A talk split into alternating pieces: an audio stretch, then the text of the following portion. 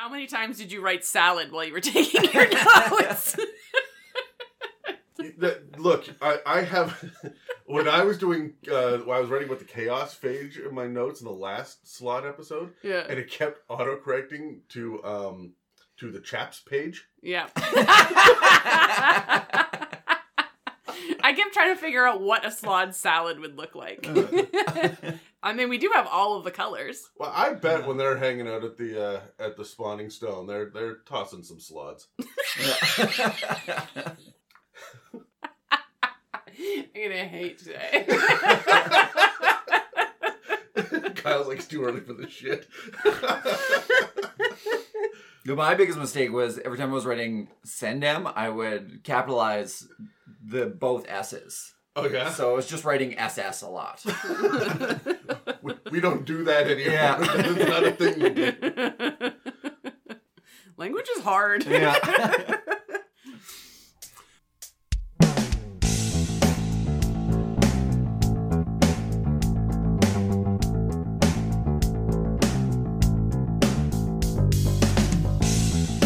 Welcome to the It's a Mimic podcast, where you never know what you're going to get.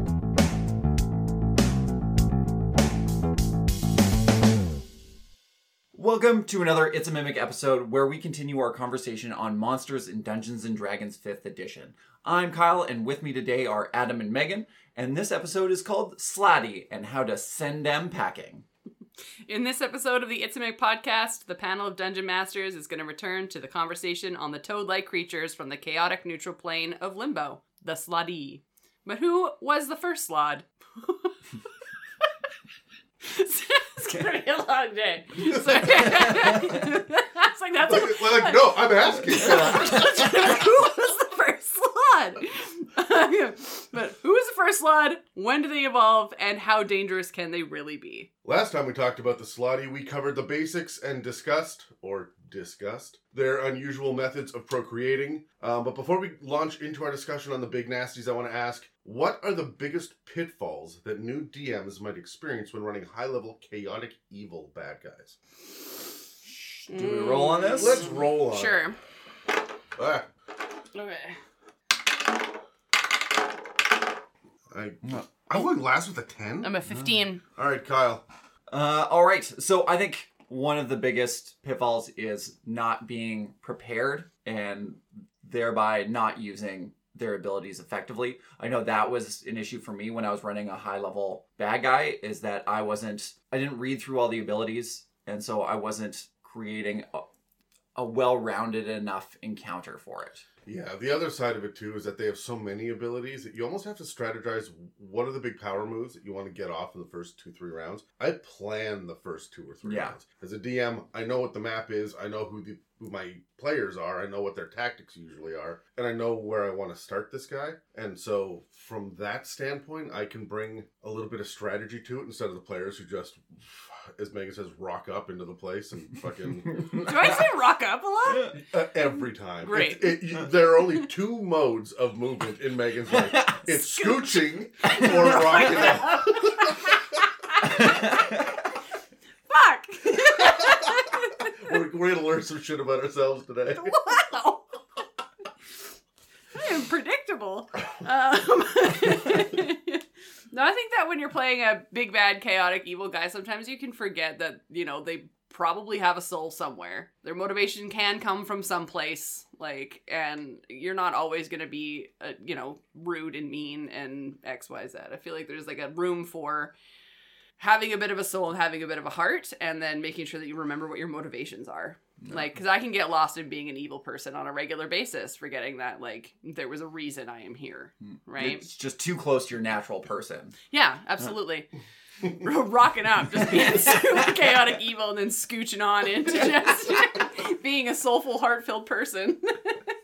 Um, the big problem that I see with uh, with people playing chaotic evil bad guys is they tend to do the um, the chaos is is wacky and random and you'll never understand why I'm doing this, but there is definitively a reason Yeah. why they're doing. Like Yeah. chaotic evil does not mean they don't have a plan. or that they're stupid. Yeah. Yeah. I look at like and oftentimes the chaotic evil means that they when you're high level it's that you're producing the idea of chaos. It's not that you are chaotic necessarily yourself. You look at joker Mhm. um, from the dark knight. That guy goes off about do i look like the kind of guy that has a plan? Clearly man where'd you get that bazooka? You rented this truck. Yeah. you had enough foresight to sew a bomb into a dude Yeah. you got a plan you're just promoting chaos Yeah. right You So- wrote a list at one point. yeah. Like- Yeah, you, you tattooed it on the side of a poodle, but you wrote a list. the list right? was made. Yeah. I really want to find that poodle. At some point, it's devolved into a grocery list Uh. too. It's- It's gonna- like it's just fun. Now I'm imagining like a horde of kobolds just covered in writing. And, and- and one very forgetful black dragon who just has to keep writing. Uh, who, who's my grocery list? Kevin. It's like Memento, but he does it on other people instead. Yeah. Where's my Tuesday list? Get over here. Is that our Camilla? when, when- when- when they don't line up in the right order, it just throws this whole week off. Yeah. Where did Friday go? you ate him last Yeah. week. Looks like Friday cleared up. Everyone gets the day off. yeah. Whereas today was actually a legitimately important day. There's an army standing on the battlefield going, We're supposed to be fighting a mm. dragon. I think. Now I'm just imagining like a very polite, chaotic, evil bad guy. Like, Yeah. Oh, excuse me. Would you would you come over here, please? I just need to, you know, I feel mutilate your body. I feel like Kefka would have been really polite, and he's chaotic evil from Final Fantasy VI. Oh yeah, one hundred percent. Right. Because that's to draw you in, right? Yeah. Is where that that calm, polite demeanor comes from. Uh, so before we get started and go any deeper into this, let's cut to a quick ad break. We've previously covered quite a bit in our discussion on monsters in 5th edition. For all of those episodes and more, you can follow or subscribe at Spotify, Apple Podcasts, YouTube, and dozens of other podcast apps. And if you'd like to support us, you can donate through the website, check out our store, or join our Patreon and get access to other episodes and series. If you'd like to pay for some ad space on It's Mimic or just send a shout out to a friend, please reach out to us through our email and website that are listed in the show notes below. Before we go any further, I just want to say thank you to two more people who have subscribed to our Patreon. I'd like to say thank you to Scott Tarzinski, and I'm going to do my best with this one, Chukwumika Uchendu. Thank you so much for subscribing. Don't forget to check your messages on Patreon to get the link to the Discord. On the Patreon this week, Jeff and I sit down to discuss the idea of diplomacy and how to get some dynamic encounters out of it. And for those of you who aren't following us on Instagram or Facebook, we're unveiling a new Undead logo put together by our very own, very talented professional artist, Megan. So make sure you go check us out on Facebook, Instagram. I'll throw it up there on Reddit as well. And of course, you'll also see it on YouTube. Now let's get back to the episode. Uh, so, in our previous episode, we covered the creation of the Slaad through the introduction of the Spawning Stone into Limbo, uh, creation of Primus, the Lord of Modrons, who thought it would bring order to Limbo through its geometrical perfection. Uh, we also covered the red and blue Slaads, along with the Slaad tadpole, their stat blocks, and I want to say mating habits, but that feels like the wrong word. Reproductive Uh, pro- cycle? Procre- yeah, uh, procreation. Yeah. They're how they how, how they how they make babies. Yeah. How we make squish. Don't squish the babies. Damn it. and what that looks like through their egg laying and the chaos phage uh, for both red and blues respectively. Uh, and we also covered uh, the control gem variant rules. Uh, today we're going to start off by talking about Ssendam the lord of madness and the first of the Slaadi race. So when primus first brought the spawning stone into limbo a piece of it broke off and ended up impaling the god eventually becoming infected and manifesting into the first known case of the chaos phage. Um, an infection that caused Primus to become both confused and feverish, and becoming fearful of what might happen if he brought it back to Mechanus. Uh, Primus ended up purging the piece of stone from himself along with all the infected tissue. Uh, basically, like popping a god-sized zit. Uh, Why? Why? I, I figured it was like like pulling a sliver, but like an infected sliver out. Like like you pull it out, and then you got to like force the pus out. oh, Yeah, but I mean, it's you're just squeezing it, I guess. They're doing Yeah. hand motions, guys, Yeah. and I don't like it. Do you want me to make sound effects too? Yeah. so, in the presence of the spawning stone and the twisted influence that is Limbo, uh, that foul discharge eventually manifested itself into Ssendam, the first of its kind. Foul discharge, you yeah, like yeah, that? that, that was one that between. Ew. David. That is a dishonorable discharge. Absolutely. So dishonor- I'm gonna, use that one. Dishonorable discharge.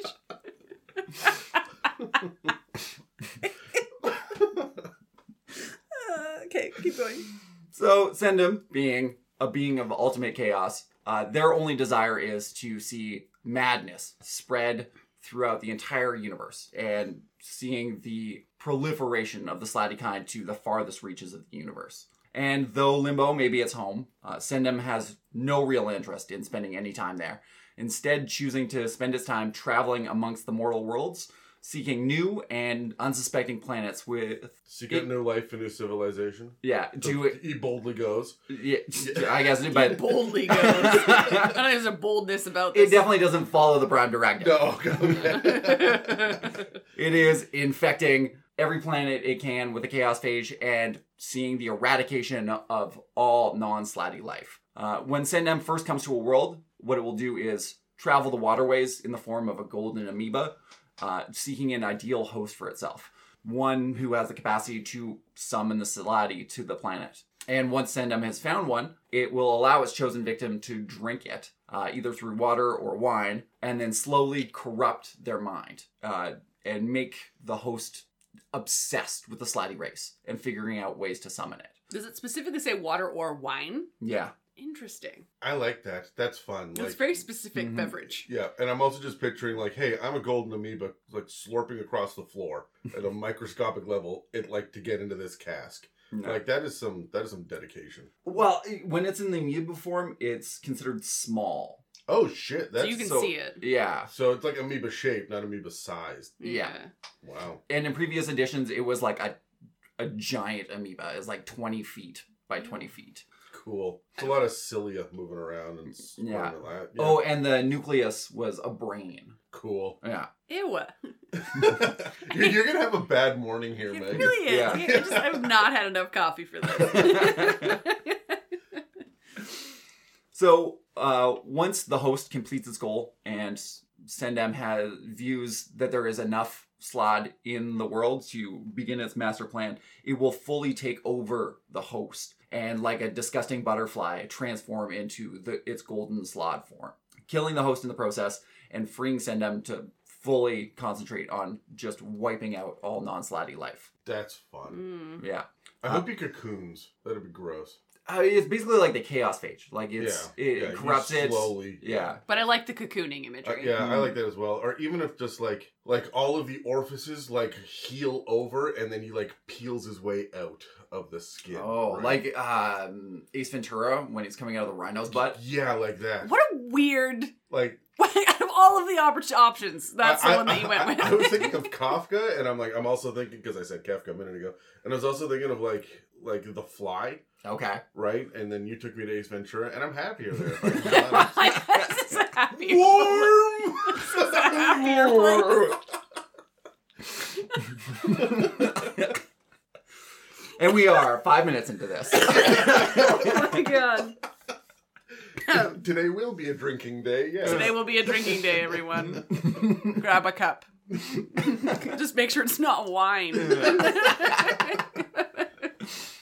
Uh, so in terms of stats, Ssendam is a large, chaotic, evil aberration that sits at uh, 23 CR, has an AC of 19 from natural armor, around 300 hit points, 30 feet of walking and swim speed, godlike ability scores, with the lowest being a plus 4 in wisdom and a plus high, or a plus 8 being the high in charisma. It also gets a boost in dex, con, and charisma saving throws with a plus 14, 13, and 15 respectively. Uh, it is skilled in arcana, deception, insight, intimidation, and perception, all of which are 11 and up.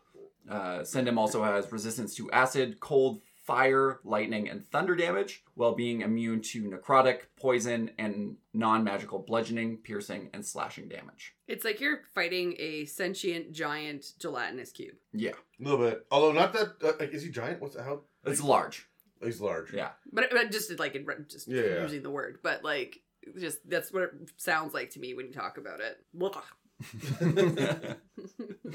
So it is also immune to the charmed, exhausted, frightened, and poison conditions. Has blindsight up to 60 foot, uh, 120 feet of true sight, and a passive perception of 21. It speaks all languages and has telepathy to a range of 120 feet.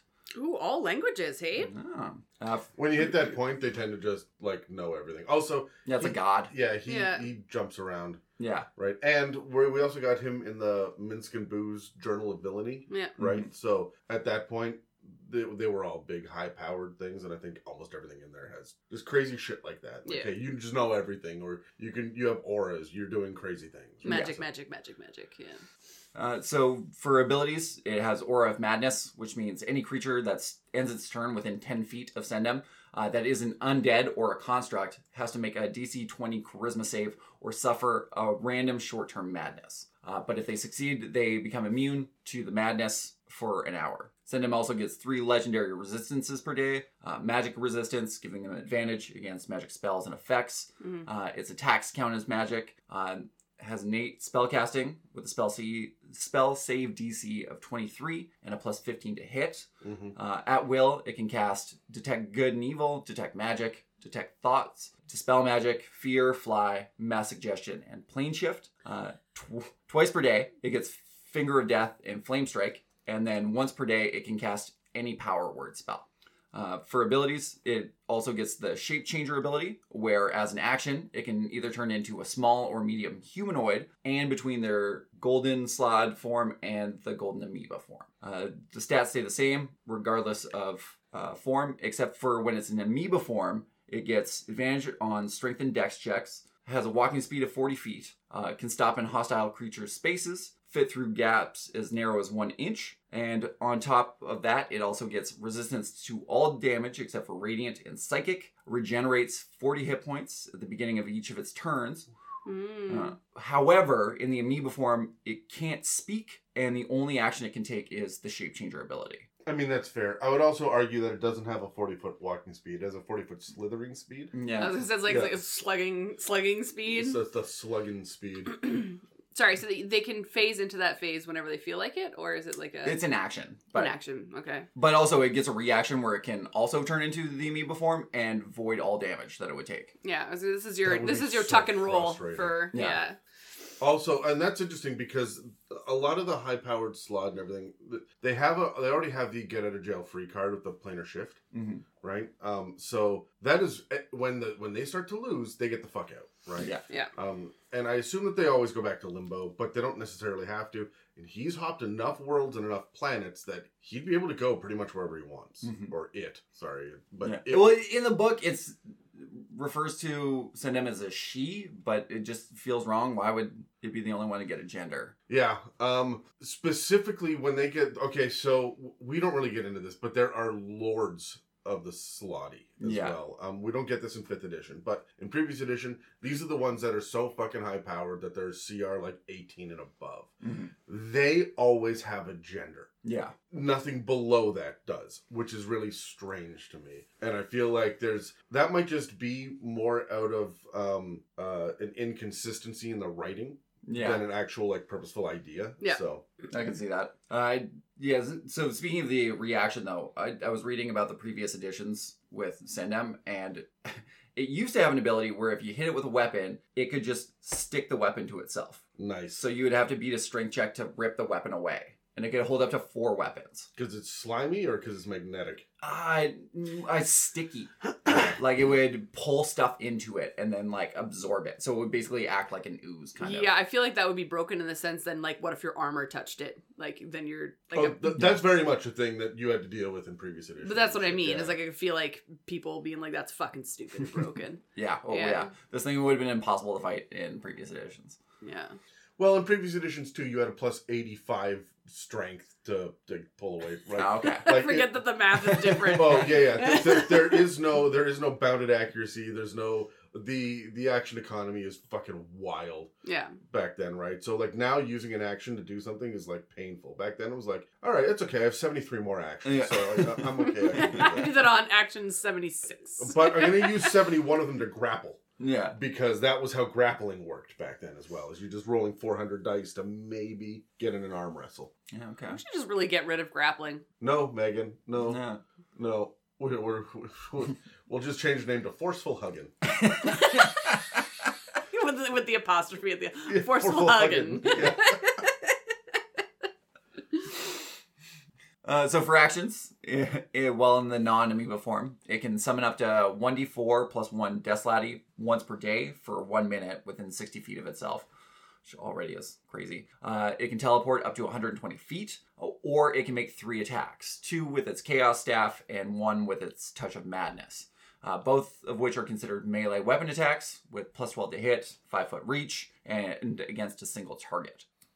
Again, that's a get out of jail free card because if you're fighting a level 20 party, 10 death Slaad, or sorry, uh, 4 death Slaad. Yeah, uh, up to 5, Slaadi. but yeah. Uh, yeah, I guess, right? So that's one for each player to go up against. And remember, they're CR 10, I think, right? Mm. But that's uh, level 10 party they're supposed to go up against, right? So they're going toe to toe with the players for a minute there, allowing Ssendam to fuck off and plane shift or Yeah. go amoeba or whatever. There's a lot of like, haha, you think you got me, but nope.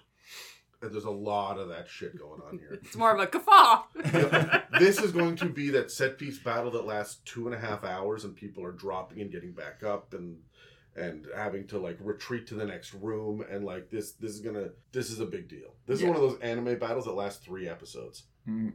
Oh, if you say anime battle, this would be a whole like chapter season of 15 episodes. This And a is even my final form. Yeah. when you said that his, his forms don't really change his stats that much, I'm like, "Mm, this is not an anime. Let me take off my weighted clothing.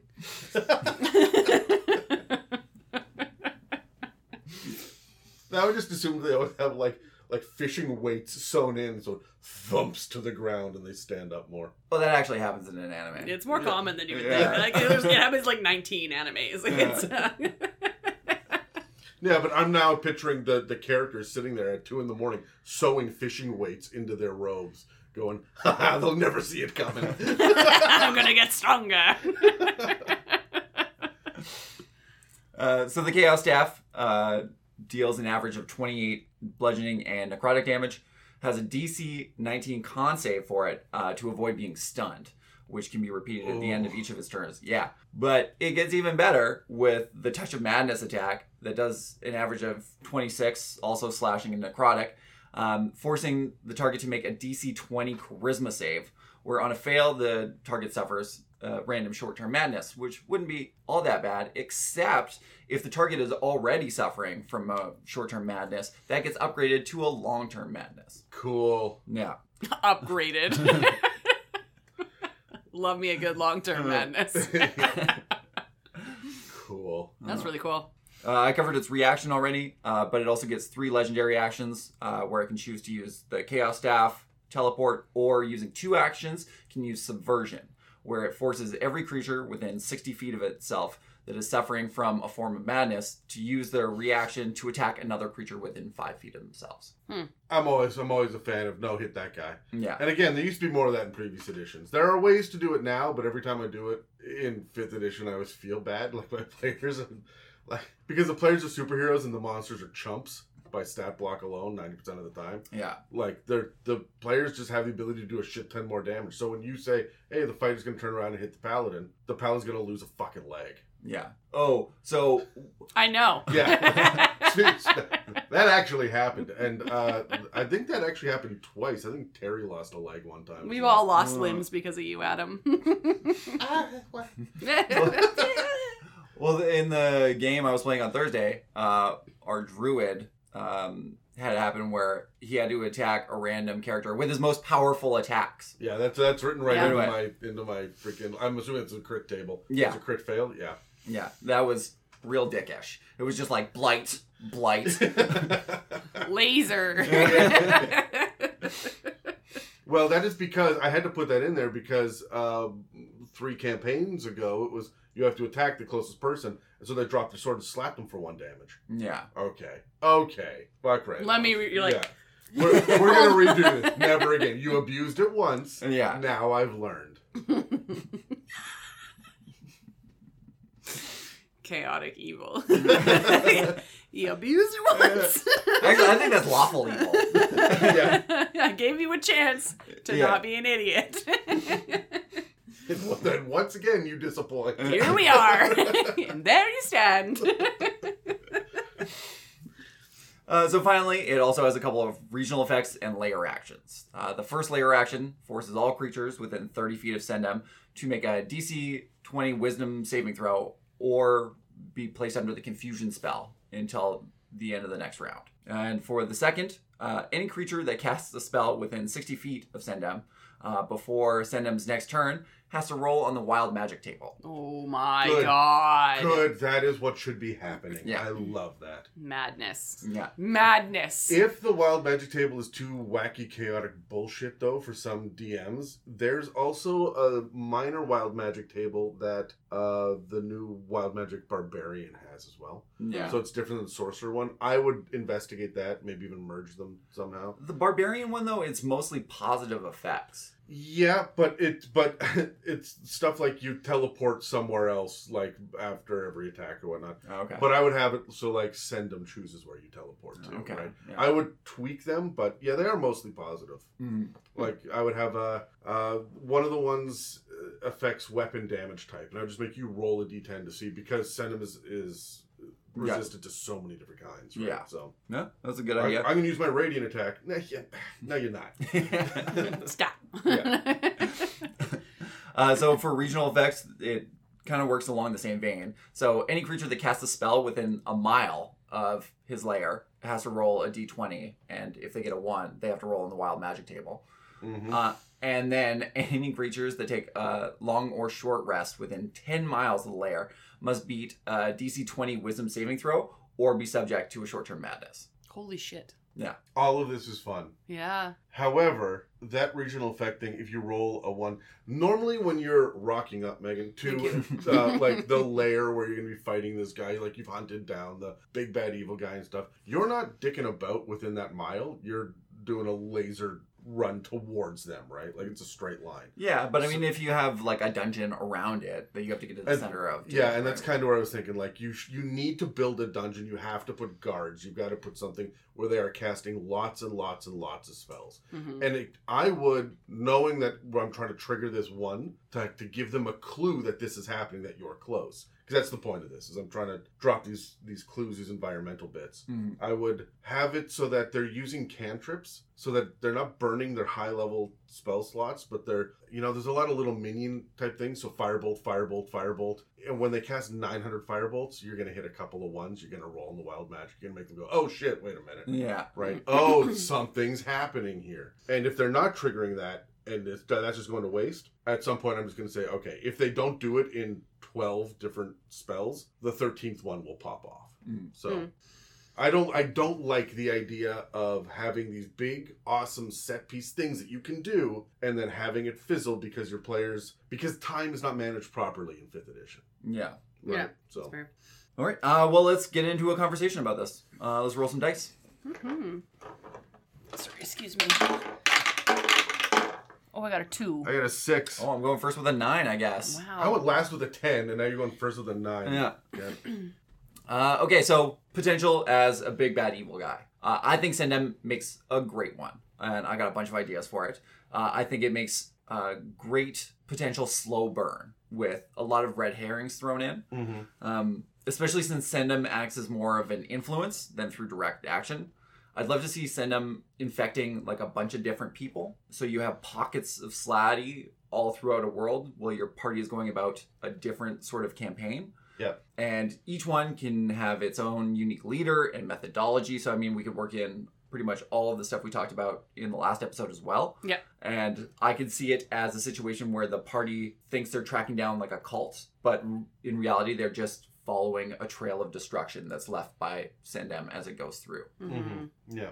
What's interesting here for me is that I, I would really take the tyranny of dragons storyline, and I would swap it so it's not dragons, it's Slaad. It's Okay. not kobolds, it's um, it's bullywugs, right? And it's and the, the cultists stay the same, but they're all like in the process of warping and getting changed. It's not hard to do that when you have a high level big bad evil guy like this at, at the very end. So, um, big bad evil girl. Sorry, sorry everybody. Thank you. Yeah, um, but. Uh, Woman, but that's fine. I, I was going with the G, the BBEG, man. Big Bad Evil Gal. Gal. There There, I go. like that better. Um, so, um, so when I'm looking at at Ssendam as a um, as a campaign villain, she's gonna fit in all sorts of different interesting places inside the actual um, uh, published materials. Mhm. This is someone that can tie together all of the different things that are happening in the Radiant Citadel. She's perfect for lining up a series of world hopping adventures in Spelljammer Yeah. right? She'd be a really good uh, opportunity to go visit Ravnica for a little while and then Eberron for a little while. And she's just in and out and creating havoc wherever she goes. Um, another good one would be so there's all of these books in Candlekeep. You're playing Candlekeep right now. Is there Yeah. anything tying that shit together? Like, there's no big overarching villain. It's just Adventure of the Week, right? Yeah, I think so. I mean, I haven't gotten far enough into it. Uh, to well, I, I, I've read it. There's Okay. there's no framing device. There's nothing that's you go you go back to Candlekeep. You dick around in the library for 20 minutes of gameplay. You talk to an NPC and then another adventure, right? Yeah. And that's it. Well, Ssendam is a great example of someone who's out there fucking with things just to fuck with it, right? Mhm. So that you're going out and you realize that hey, all of these things have slowly been building towards this one big evil showdown, right? Yeah. Um, and Candlekeep only goes level like 16, 15, 14, somewhere around there, which means you have all of tier 4 to build that up even further, right? Mhm. You can reveal that and now you can fight some Slaadi. And so I really like Ssendam as an alternative for your campaign bad guys. Yeah. Mm-hmm. Okay. Yeah, I like the idea that it's it's your background bad, big bad evil guy that your team can choose whether or not they deal with it or not. Yeah. Like Yeah. it would make a really good bad, big bad evil guy. It would make a really good battle based on like what the layers look like and all that kind of stuff. Like it's it's gonna have to utilize a lot of their brain power to be able to figure out how to kill this thing. So, but I would again have it in the background. Like you have mm. your main campaign that you're going through, kind of like what you were saying, Kyle. And you see these little like plot clues of the fact that there's this thing that's going to be hanging around somewhere, but you don't think anything of it Yeah. until one day you see it and then adding in now adam's idea of the sense that where she pops in and out of existence in the different areas so like maybe you missed your chance to get it and then it's up to your team whether or not they want to figure out how to find it and Yeah. then go on from there right I also really like the idea of seeing her. If you're going to do a Slaadi campaign, the idea of your characters, like we said last time that we had this discussion a couple episodes ago, mm-hmm. um, you would get infected, a player would get infected, um, and know they're infected, not be able to deal with it as they're slowly changing over time. We need to go get the appropriate spells. We got to go to a town. We have to learn about this Yeah. like Yeah. what is So- this yeah So they've seen a couple of NPCs die horribly. They fought a couple of, of um, individual Slaadi as well up till this point. And so they head back to a village. There's a nearby village with a high powered priest, whatever. And Ssendam is there just razing the place to the ground. They come over the hill. The place is on fire. Mhm. And there's this freaking Lord of Kit. What, Lord of Madness? Lord of Ultimate, or yeah, Lord of Madness. So, like in the middle, the people are screaming in the streets and grabbing their heads as they all go crazy with their madnesses and whatnot. Yeah. You're like, holy shit. And then she turns into a golden amoeba and plane shifts out. Yeah. Right? Like I know that by the stat blocks you can't do that, but I would I would have oh that let's flavor piece. that shit yeah, So um so leaving a couple of low level Slaadi behind to deal with and like, okay, shit, now what? What the fuck? And you've just dropped this hint that this is so much worse than we thought it was. Yeah. Yeah. So, it- so going into the quest ideas, like I like the idea of having it not like the Slaad not being the primary objective, right? Like Mhm. not even Yeah. talk about them. So uh, I was thinking like the party gets tasked with say finding a MacGuffin, right? And so they have to go to all these different locales to try to find information on where it might be, who last had it, etc. Uh, but everywhere they go, they keep finding these pockets of Slaad. So I mean, the party might think, Like, can you imagine they just find like dead tadpoles for a while first? Yeah, right? That just they just died. They went out in the wilderness and and a, and a dire wolf kind of ate half of one. yeah And like you're you're getting the little corpse bits and the and the wet bits first. the wet bits You know what I mean? do i adam oh, let me draw you a picture. please don't i've seen your art uh, but I mean, so in the lore, it talks about uh, Ssendam will take over one body, but I like the idea of just infecting like a little bit of people. Right? Just a little, going- just a small madness. Yeah, just going Yeah. in and like corrupting one mind to get them to summon the Slaadi. So maybe in one village you might have a bunch of villagers being kidnapped, right? Whereas in the next one they're actually being attacked by a bunch of Slaad, and then oh, I don't know something else in another one, right? Option three. yeah. Uh, but because they- B, C, D. But because they come in five different flavors, they're great enemies to throw at a progressively stronger party, right? Yeah, Yeah, and and when you're like, well, I don't really have anything for proper CR12. Y- yeah, you do. You have four red Slaadi. To, Yeah. Like just just duplicating them and putting them together, or mixing and matching, or giving them time to plan is enough to to make this more difficult. Yeah. Mhm. Uh, so I, there's three scenarios that I would love to see Ssendam as, uh, like a traveling snake oil salesman Mm-hmm. going into these villages and being like, "Here you go, try this," and then it just ends up infecting them with Ssendam. Um, a sort of game show host where contestants think they're winning a vacation, but really they just get sent to a Slaad internment camp. Rough. Wow. Rough. Their internment camps are really just breeding Yeah. pools, right? Oh, yeah, Like, they're, yeah. They're they're spawning pits. Yeah, it's a bit like a corral. Yeah. You'll just keep a bunch of them in, together. yeah. Uh, or like a traveling circus and carnival run by a bunch of undercover Slaads. And so they're basically just carnies Oh kidnapping God. children and stuff. I love the idea that got like a parking lot outside, but it's all like new and expecting mother parking only. And you're like, well, there's nowhere to park. Oh no, honey. you need to know you're already infected. I hate it. oh my goodness. Yeah, that's my idea. I, uh, I I think that there's there are so many fun things to do with Ssendam. Um, I am really going to. This also gives me, as far as the quest goes, the idea I could drop this early. Of if you end up ever dealing with any Slaadi, you bump into them. Remember we were talking last time about how s- some of them are, or they're mostly drawn to the spawning stone.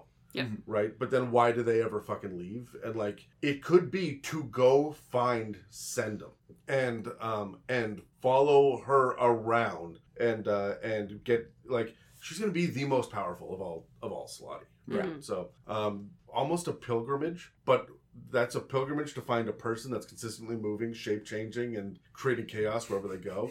And so, and remember, she's spawning a bunch of these of these Slaadi who are then going to be drawn back to the spawning stone. So, like, hey, I when I was born, I was born from this one, the original Slaad. Mhm. Um, just to, I have to go back. I have to get my my stone in my head, right? And then I gotta go find her again. What a weird life cycle. That is some fucking salmon spawning level shit where where the creek keeps moving right like we come back and i know we started here but like we're looking for our grandmother. Right? I, I, I just think that would be a neat like the Slaadi are the, remember they're not evil necessarily and maybe what they're trying to do is getting you to help them find Ssendam. Yeah, It sounds like an abandoned child trying to track down their mom. yeah but like a group of like 10 of them so yeah the idea of there's like 10 of them that maybe a ship in spelljammer and they're just like dicking about flying through space going oh we're looking for mom Mom. Holding you up a picture of a golden amoeba. Yeah. Have you seen this Have you person? seen this? Have you seen this? Have you drank this? Did you drink the Kool Aid? do you do you have any casks of wine can we inspect them please Can we inspect your casks of wine? Oh my god, their ships would just be full of wine. oh yeah she might be in here somewhere guys oh my god. I like it. That's pretty great. do you have a quest I do. Um, so I like the idea of leading into finding the weapon, like the chaos staff. Mm. Sounds fucking badass. So I feel like that would be an excellent quest for an evil campaign to go and retrieve the chaos staff. That- Seem- like it's simple, but like you would have to then do the explorative stuff of like how do we find it? It plain shit, like it's shit, like it moves around, right? Mm. Uh, my other thing about the chaos staff is this is one of these big elemental like, like this is the item of the campaign remember you guys did the Rod of seven parts Yep. right so uh, whenever you have a big necronomicon or vecna's eye or whatever it is it's got to do a bunch of crazy shit and it's got to be unpredictable like when you get it that has to be an event if it is the chaos staff, it should look like different things. It should be different sizes. It should be adapting and changing and warping. You may have seen it three times already and didn't know it. Yeah. No, hundred percent. I considering it's the weapon of the Lord of Madness, I feel like you would have to constantly make charisma saves against it to not go insane. Oh, 100%. I would even say that the damn thing is sentient. Not really, but you think it is. Oh yeah. Because it keeps talking to you. Yeah. Because you are going You mad. are insane. Oh, oh, the flavor art in the book is great because it's like a staff with a puppet on top. like a marionette or like like I did like a finger puppet. Jesus. I hate it. I hate it already. Um, I'm gonna say this: if you're going to get into long-term madnesses, short-term madnesses, voices and heads, and all that crazy shit, session zero conversation needs to be had. You don't know what mental illnesses people have been dealing with. Yeah, Yeah. like, fair. clear that shit with your party Mhm. before you start making that a plot point. Yeah. Yeah. Hundred percent. All right. Um, for role playing, uh, for me, I would play Ssendam as mad as a hatter. There would be a lot of cackling involved, uh, and probably speaking in oblique rhymes, in children's nursery rhymes, uh, but switching out Slaad as the subject of them. Right, like the itsy bitsy Slaad went up the water spout. Oh my god. Down came the phage. Um, yeah, yeah. Yeah. Point the humans out. Yeah. Uh, it would answer questions with questions, uh, and they would talk to their staff a lot because it's got a little puppet on top. when he Oh. said staff, I pictured the Slaads. Really, I only talk to my my employees. That's Just- what. You, yeah, you said staff, and I want employees as well. Um, look, I think that that is rad. I had a real issue when I was coming up with the Slaadi episode. How do we portray that they're not evil? I mean, they're destruction, they're chaos, and you need to have an intelligent leader to kind of push that idea home that we're not the bad guys here. Yeah. And um, one of the things about it is the idea of um, overall destruction in general, of reducing everything back down to its basic building blocks. And this is the little piece of information I had, or uh, inspiration that I had after the, we recorded the last episode was I think that the way that limbo works, where it's consistently changing the elements and the way that physics work and everything else around, it's getting to the basic rules, the basic building blocks, and reordering, reorganizing, and fixing them, and it dislikes order. Mm. Well, as much as life is chaos, our bodies are literally like the organs go in a specific place, the cells regenerate at a specific rate, but we all bust down to carbon. Right, and I think that that's kind of where they're coming from. Is we're doing the world a service, the same way that the uh, Circle of Spores Druid is. Like death is a cycle, and everything has to return, and that's kind of like to the base elements to be able to be reborn again. Um, and uh, that's the Circle of Spores Druid. A Slaadi and specifically Ssendam is hey we're going to knock over your castle and make it all just bricks and we're going to bust those down to their base uh their base mineral element so that eventually when limbo has taken over the entire play when it's nothing but chaos there's no order left all of this will be able to be a beautiful uh shifting realm of just wild if if all we have is building blocks and all we have is potential yeah. Yeah. right I yeah, I can see it thinking that intelligent life is an infection and it is seeking to cure the infection of it, right? Yeah. So so that's that's where they're coming from. It's not death for death's sake and fuck you and your good law and life and no, it's it's got we're doing we're going to reduce everything back down to its base form Mm. because that's beautiful. It's wonderful. Mm. It's it's nihilistic and dark, but uh, yes. Yeah, or uh, Maybe like not intelligent life nihilistic. is imposing order where there shouldn't be, Yeah. right? Yeah. Yeah, In the beginning, there was no life. There was no light. There was darkness. Mm. Let's get back to that. That was good, guys. Look at all the shit that came out of the darkness. Yeah.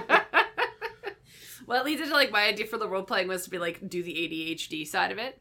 They'll mm. start talking about one thing, and all of a sudden they'll start talking about something completely different. Then go into a nursery rhyme, and then do like a Oh, the stream of consciousness. yeah, the constant different waves of thought processes. It's like, oh, you remind me of this person. Mm. I have a story about X, blah blah blah. Sorry. Oh my god, it's like having a conversation with my mother. Where she- she's talking about like who she bumped into at the fucking grocery store last week, and all of a sudden it's 1962 and she's riding a bus through New Brunswick, Yeah. which reminds her, "Did you see that thing on television?" last-" Mom, get back to the secondary tangent. I've lost track of the original. Suddenly falls conversation. into like a Brooklyn accent. It's like, Mom, what are you doing? what is the point of this conversation? I have not spoken in the last 17 minutes and you have not breathed. yeah. No. Come on. and also it's like, oh, I'm supposed to attack you. Battle ensues. yeah, and, and, and then and and then she gives up and she says, All right, I gotta go. I think my tea is ready. Hold on. The point of the story was I bumped into so and so at the grocery store. Mm-hmm. Thanks for bringing that back. Okay, yeah. thanks. Fuck. I, yeah, that S- Ssendam is is my mother. Fuck.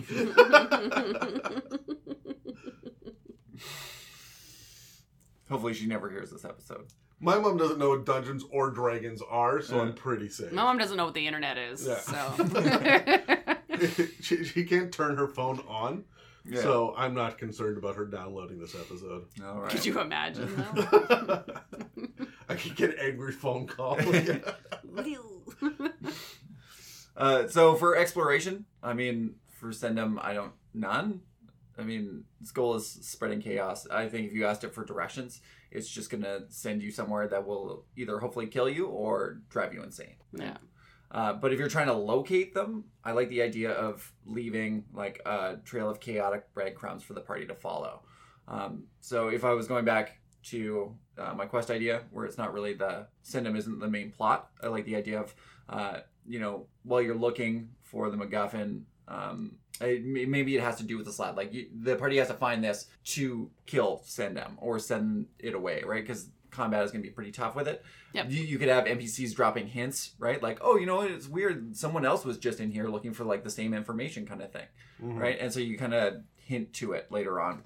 It's hard with Ssendam because the idea of exploring and hunting and finding a layer and all this stuff is order. There was uh, when you're tracking things out in the wild, there's an order to it. You you are following their footprints in a specific way. This is a shape changer. The plane shifts. How are you tracking? Mhm. Right, and it would be like there. Her mode of of or modus operandi is going to change every twenty fucking minutes, Mhm. right? The, it's gonna be like, oh, we've seen this in the past. No, you haven't. She's doing different things now. Now, yeah, she's speaking in a Cockney accent, right? just for the sake of doing it, right? And um and I feel like actually Dan should do the voice of Ssendam because his accent's just wildly. Wi- yeah, it's it's literally a wild magic accent is what it is.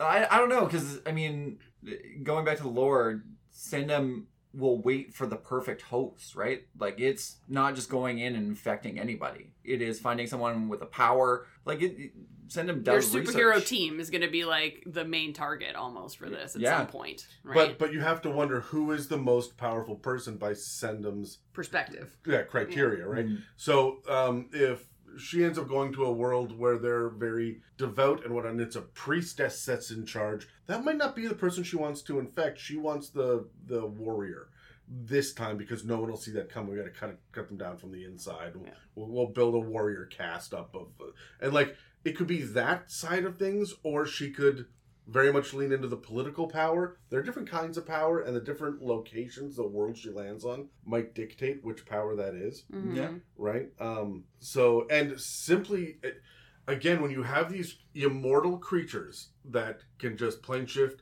the view, the scope is so big that we can spend a little time figuring this out. We can fuck with it a little bit, and we can um, we can play the long haul here. We only have to destabilize the third most powerful um, political structure here because then that means that the other two won't be held in check. They will go to war, and I win. So they didn't go after the big one that's difficult to get to. They went after the third biggest one, Yeah. and you'll never figure that shit out because her mind is wild, right? Yeah. So, so this is the kind of thing that makes it difficult to run her as a big bad evil guy. That's leaving clues Mhm.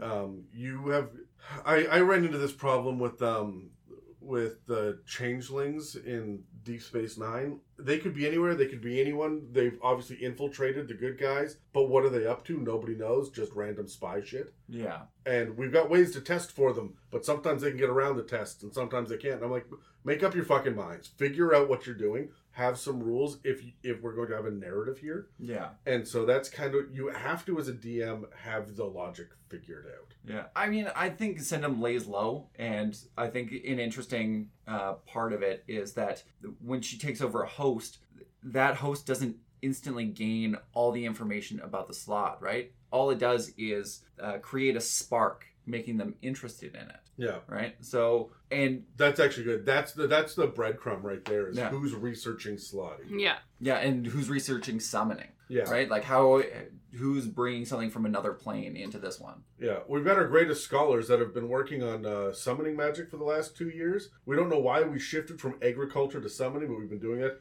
Oh shit! You guys are level three of this fucking. Yeah. All of Like our crops are encouraging, dead, yeah. but we're studying summoning. Yeah. And I imagine Ssendam is going to planets where Slaad have never been seen, Yeah, right? It's going to new planets. So, I mean, even the Slaad being there should be a little bit of a tip off. yeah, Yeah, or the knowledge of the Slaad even. Yeah. Right. So the you find drawings of toad monsters, and everyone's like, oh, they're, they're angels. yeah. Oh, yeah. Oh fuck. dear. yeah. No. Interesting. Megan? Honestly, I have nothing else to add to this conversation. I feel like we've talked about exploration and clues for Slaad for a very long time. And we have more to go. All right. Uh, so, moving on to combat. I mean, I think you can really fuck up a party with this guy. Absolutely. Yeah. Especially with the short and long term madnesses. I mean, I would probably try to keep combat as short as possible, or at least do the fights in stages, right? And kind of warm the party up, give them an idea of what they're facing so maybe they have time to plan what it is, um, and give them some sort of item to help in the end if you want it to be like a defeat, right? Something that's gonna um, help them more foil Ssendam's plans than actual combat, right? Like, I, I think at a given time, if you fuck up enough of Ssendam's plans, it's just gonna be go find prey, easier prey elsewhere. Be like, you know what? Not worth it with this planet. I'll come back in a hundred years when you're dead. hmm Yeah, with the long view like that, absolutely right. So she's got time to kill. Um, I am looking at this from a combat perspective, thinking a five or six person twentieth level party is going to be able to fuck up Ssendam pretty hard. Like, yeah, I can regenerate. Was it forty hit points every round? Yeah. sure. But only when it's in it, and only when she's in her amoeba form, right? Yeah. Yeah. Correct. Yeah. Right, but still, like, okay, we're gonna cast time stop, so she can't do that. All right, Yeah. and then you're gonna disintegrate, and I'm gonna like, and there will they have enough high powered shit at level eighteen to twenty hmm that if they're in control, if they can plan it, if they can get the drop on, if they're going to engage on their terms, even if it's in her lair, Yeah. they're choosing to go to her. That means they've prepped, they're ready. Um, and Ssendam will get her ass kicked. That's how fifth edition works. Yeah. But I mean, I, However, with the wild magic table though, And that- anytime you cast a spell, yeah, you're gonna. You never know what you're that. gonna get. Yeah. and so that's kind of where I would lean into the randomness of it and the the madness of it as well. Because you're you're tossing all of their plans out the window when you start to add these random bits in. Um, but you have to be ready to just fucking bail. Yeah. Mhm. and I would have them gear up and think they're ready at level 16 or 17 not tell them it's a CR23 creature. Mhm. right just think okay hey you you have everything you need. You can go fight her now. And they go there and just get the shit rocked. Or they show up and she showed up at their headquarters at the same time. Right went oh. Oh. well fuck i mean kill the butler i guess but like Oh. goodbye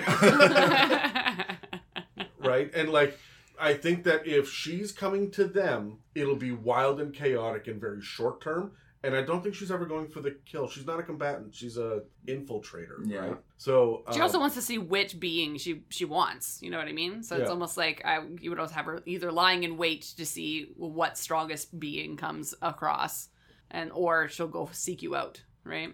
Um, I also think that it would be a really cool idea um, to have a death Slaad. No, maybe not death. Maybe a green Mhm. Slaad come as an emissary. To sit down and have a conversation with the with Yeah. the party and stuff, and invite them for dinner and give them some wine.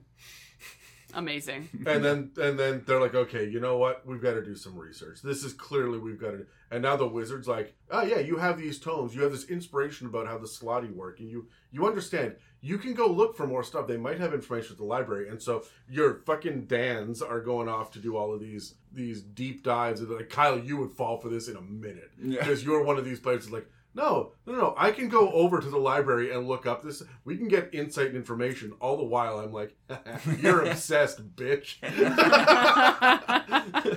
you're my big bad evil guy. here's your new hy- here's your new hyperfixation for the next. Uh, but at that point, the combat becomes uh, player versus player, right? Yeah. And as long as your players are on board with that level of kerfuckery, they don't have to sign off on it ahead of time necessarily. But as long as they're on board with it, yeah, I'd, I'd run that. That'd be fun. Yeah. It would be fun. Especially if you turn to like I turned to uh, Dan halfway through the last. I'm gonna say month that we played in our last campaign on the case. So you know, everyone has checked off all of the boxes to finish all of the rituals to become a mummy lord, a death knight, a vampire, and a lich. They just don't know they've done it, but you have half of the Necronomicon, so you do know. But you're not allowed to tell anybody, and you're already a vampire, so why would you? No. He's like, fuck, fuck, I see the end game now. Shit. All right, I'm in. no, I love it. Um, I would just like to remind everybody that this bitch can fly. Yeah. just throwing that last piece out there. well, yes. But the amoeba can't. yeah. And it can't swim apparently. Well, hold on, hold on, hold on. So, so this this Slaad goes up in the air, flying, and then turns into an amoeba and lands hmm Yeah. on a party member. Yeah, you have been amoeba'd, and they don't take damage. Yeah. They just go squishing things, yeah. right? Oh. There you go. That's a neat little tactic of just just squishing, and then and then all the little cilia just like touching you everywhere, and then off they go, Yeah. scampering away. Sorry, scooching. Scooch. it's a scooch. That's a scooch. I'm imagining it like flying up, turning into amoeba, and then just dropping through a crack in the ground and just that would be yeah. I feel like that would be the um. I need to escape because I'm going to lose this battle. So like Yeah. to your point, Adam. Yes, at some point your team is going to know exactly what to do. They're going to come after it, and it's gonna get its its ass rocked. So you might as well. That's the escape plan. Yeah. Is I'm going to amoeba and then slip through a crack in the ground, and then you're gone into the night. That would. It, this is going to be one of those uh one of those characters that is so frustrating because you'll have to fight them about six times. Yes. Yeah. Oh, Until yeah. you figure out how to like combat each issue. Like eventually you're gonna have to fight it in a place where there are like in a padded room. yeah, and I think that I would give them like they're gonna rock up to fight um to fight her, and they're gonna hit, hit these madnesses, right? Or first Yeah. it's the wild magic table. Yeah. So then I'm gonna give them like bracelets of stabilization, so that doesn't happen. Mhm. So all right, we're gonna try again. Oh shit, we got close enough for the madness. All right, everybody retreat. All right, we're gonna do it again. Okay, uh, impervious while in amoeba. Okay, how can we shut down that shape changing shit? Yeah. Because it's not a spell. Like an anti magic field's not gonna work on this yeah, right? And so every time they come, there's going to be another fucking thing to deal with. you're correct. I, I think it's crazy. You're almost guaranteed to have a short term madness because I mean, if you're taking a short or long rest within ten miles, right? Yeah. You're already halfway. Just a little bit crazy. Yeah. Un petit peu. Yeah. Awesome. Let's talk about green salad. Let's. Slaads? Salads? Salads. Salads. Uh, we've mentioned them here and there, but um, basic what they are is they are Slaadi with magic capabilities. Uh, visually, they look like a classic slimy green toad, but need a need a walking stick, and some weirdly enough, they need a loincloth. Are Uh, these the ones with clothes? It Yes. weirded me out. Yeah. I, I said this is I guess because they have like the intelligence to know magic, they have the intelligence to know that like decency is a thing. This is like the Garden of Eden shit. I bit an apple. Oh fuck, I'm naked. Oh dear. Yeah. well, what is it covering? They're hermaphrodites. I don't know. Yeah. Well, I mean, That's just Maybe the only just- place they get cold. Maybe it is just a piece of fashion where they're just like, Yeah. oh, this is how I'm gonna fit in. Oh, okay. This yeah. is my. I've seen a loincloth once, and I'm gonna wear it. This is now my whole personality now. I hate that that's the place to get cold because all I can, the I, it's rattling around in my brain now that they're a cold slud. Ew. Oh my god. All right. Um, where was I? We were talking about Loincloth. We were talking about. loin. I'm trying to find the loincloth word in here. Uh, so the thing to think about when they are other personalities that they do tend to be quite selfish um, and very think very highly of themselves because they are of the higher intelligence. Um, they do hate losing and will always boast when they win. So basically, they are sore losers and even worse winners. Um, That tracks though because remember the red and the blue Slaad, like one of their only defining personality quirks is that they've got to be the toughest one. Yes. right? Yeah. So they go like like strength is their thing, and so they they're in in my mind the green Slaads are basically like well we're the smartest. So Mm, heh yeah. Um, but they are basically created by the chaos phage infection of a humanoid, um, and then transforms. This only happens if the humanoid had the ability to cast a like level three spell or above, like level sorry, cast at a level of three. Um, so they can do so they can be pretty little neat little beings. Uh, they also have the ability to look like the humanoid. Uh, oh, sorry, look like a humanoid. In fact, if they are created from a humanoid, they tend to actually want to look like who they once were. That- okay, so we're we're doppelganger pod people level shit. Now, right? exactly right. So they do like to adopt the look of their former selves. So it's yeah. So this would be your infiltrator and now look like your friend. You are now the big bad evil guy of your group, kind of thing. Yeah, somebody disappeared for a week and they just showed back up again, acting a little strangely. Yeah, exactly. Everyone thinks doppelganger, but no, it's much worse. no, Yeah. it's much grosser. uh, after a while, they do eventually age out and do become Gray Slaad, but we'll talk about that a little bit later. Uh, for stats, they have an armor class of 16 and a health pool of about 127. They are still similar to the most um, Slaad. Here they have the boosted strength, dex, and con. And you would think, as a magic caster, that you'd be bolstered in wisdom, etc. But their spellcasting capability is actually charisma, so they have a plus one to charisma. Um, they, of course, are skilled in Arcana and Perception, uh, resistant to the same things as all your classic slaads, and have the same senses and all that good stuff. They do sit comfortably at a, uh CR of 8. So this is, I think we just talked about like a CR of 23, and I'm like, ah, but here's a nice little healthy 8. Yeah, but these guys are so devious. It, this is another one of those things that you put the intelligence and the spellcasting on top of it. This is no longer CR8. They're running at a CR10, Yeah. yeah. right? Yeah. And to be fair, like as I mentioned, they are shapeshifters, which statistically means that they can polymorph into a small or medium creature. But as I said, they do tend to like to be of their old humanoid personage. Uh, they are spellcasters who use, as I mentioned, charisma as a spellcasting ability. And they have the spells they have are detect magic, detect thoughts, mage hand, and two twice per day they can use fear or invisibility on itself, and once per day it can use a fireball. That's all right. Yeah. I just thought that was cute. I'm just imagining a frog whipping a fireball at somebody. like, adorable. Uh, they also have magic resistance, of course, which is advantage on saving throws against magic spells. Uh, for actions, they do have a multi uh, attack with their bite and claws and staff. Sorry, their bite and claws, but they also have a staff that they carry around that they can bonk people Is this with. another chaos staff? No, it's not another chaos It's, staff. it's just it's just a staff. They call it. This is my chaos staff. Yeah. Could you imagine? No, that, that I cast- 100%. I cast bonk. uh, they also have hurl flame on top of having the ability to cast their like fireball. They do have what's called hurl flame, um, which is basically a ranged spell attack of plus four to hit and a sixty foot range, and causes an average of ten fire damage, and it does ignite flammable items. All right. So Does it have anything in there about flammable items that are not being carried or worn, or are you just lighting people on fire? it just says ignites flammable items. That is an Oh. interesting oversight because everything else that I ever see about spells and, and abilities. Not being worn and carried. Oh, Yeah. could you imagine lighting the wizard's spellbook on fire? Oh fuck! Can you imagine just lighting the gnome's head on fire? I like how the gnome's head. Yeah. We're gonna we're going after the gnome's head for sure. it's a low hanging fruit. Yeah. oh, sweet child.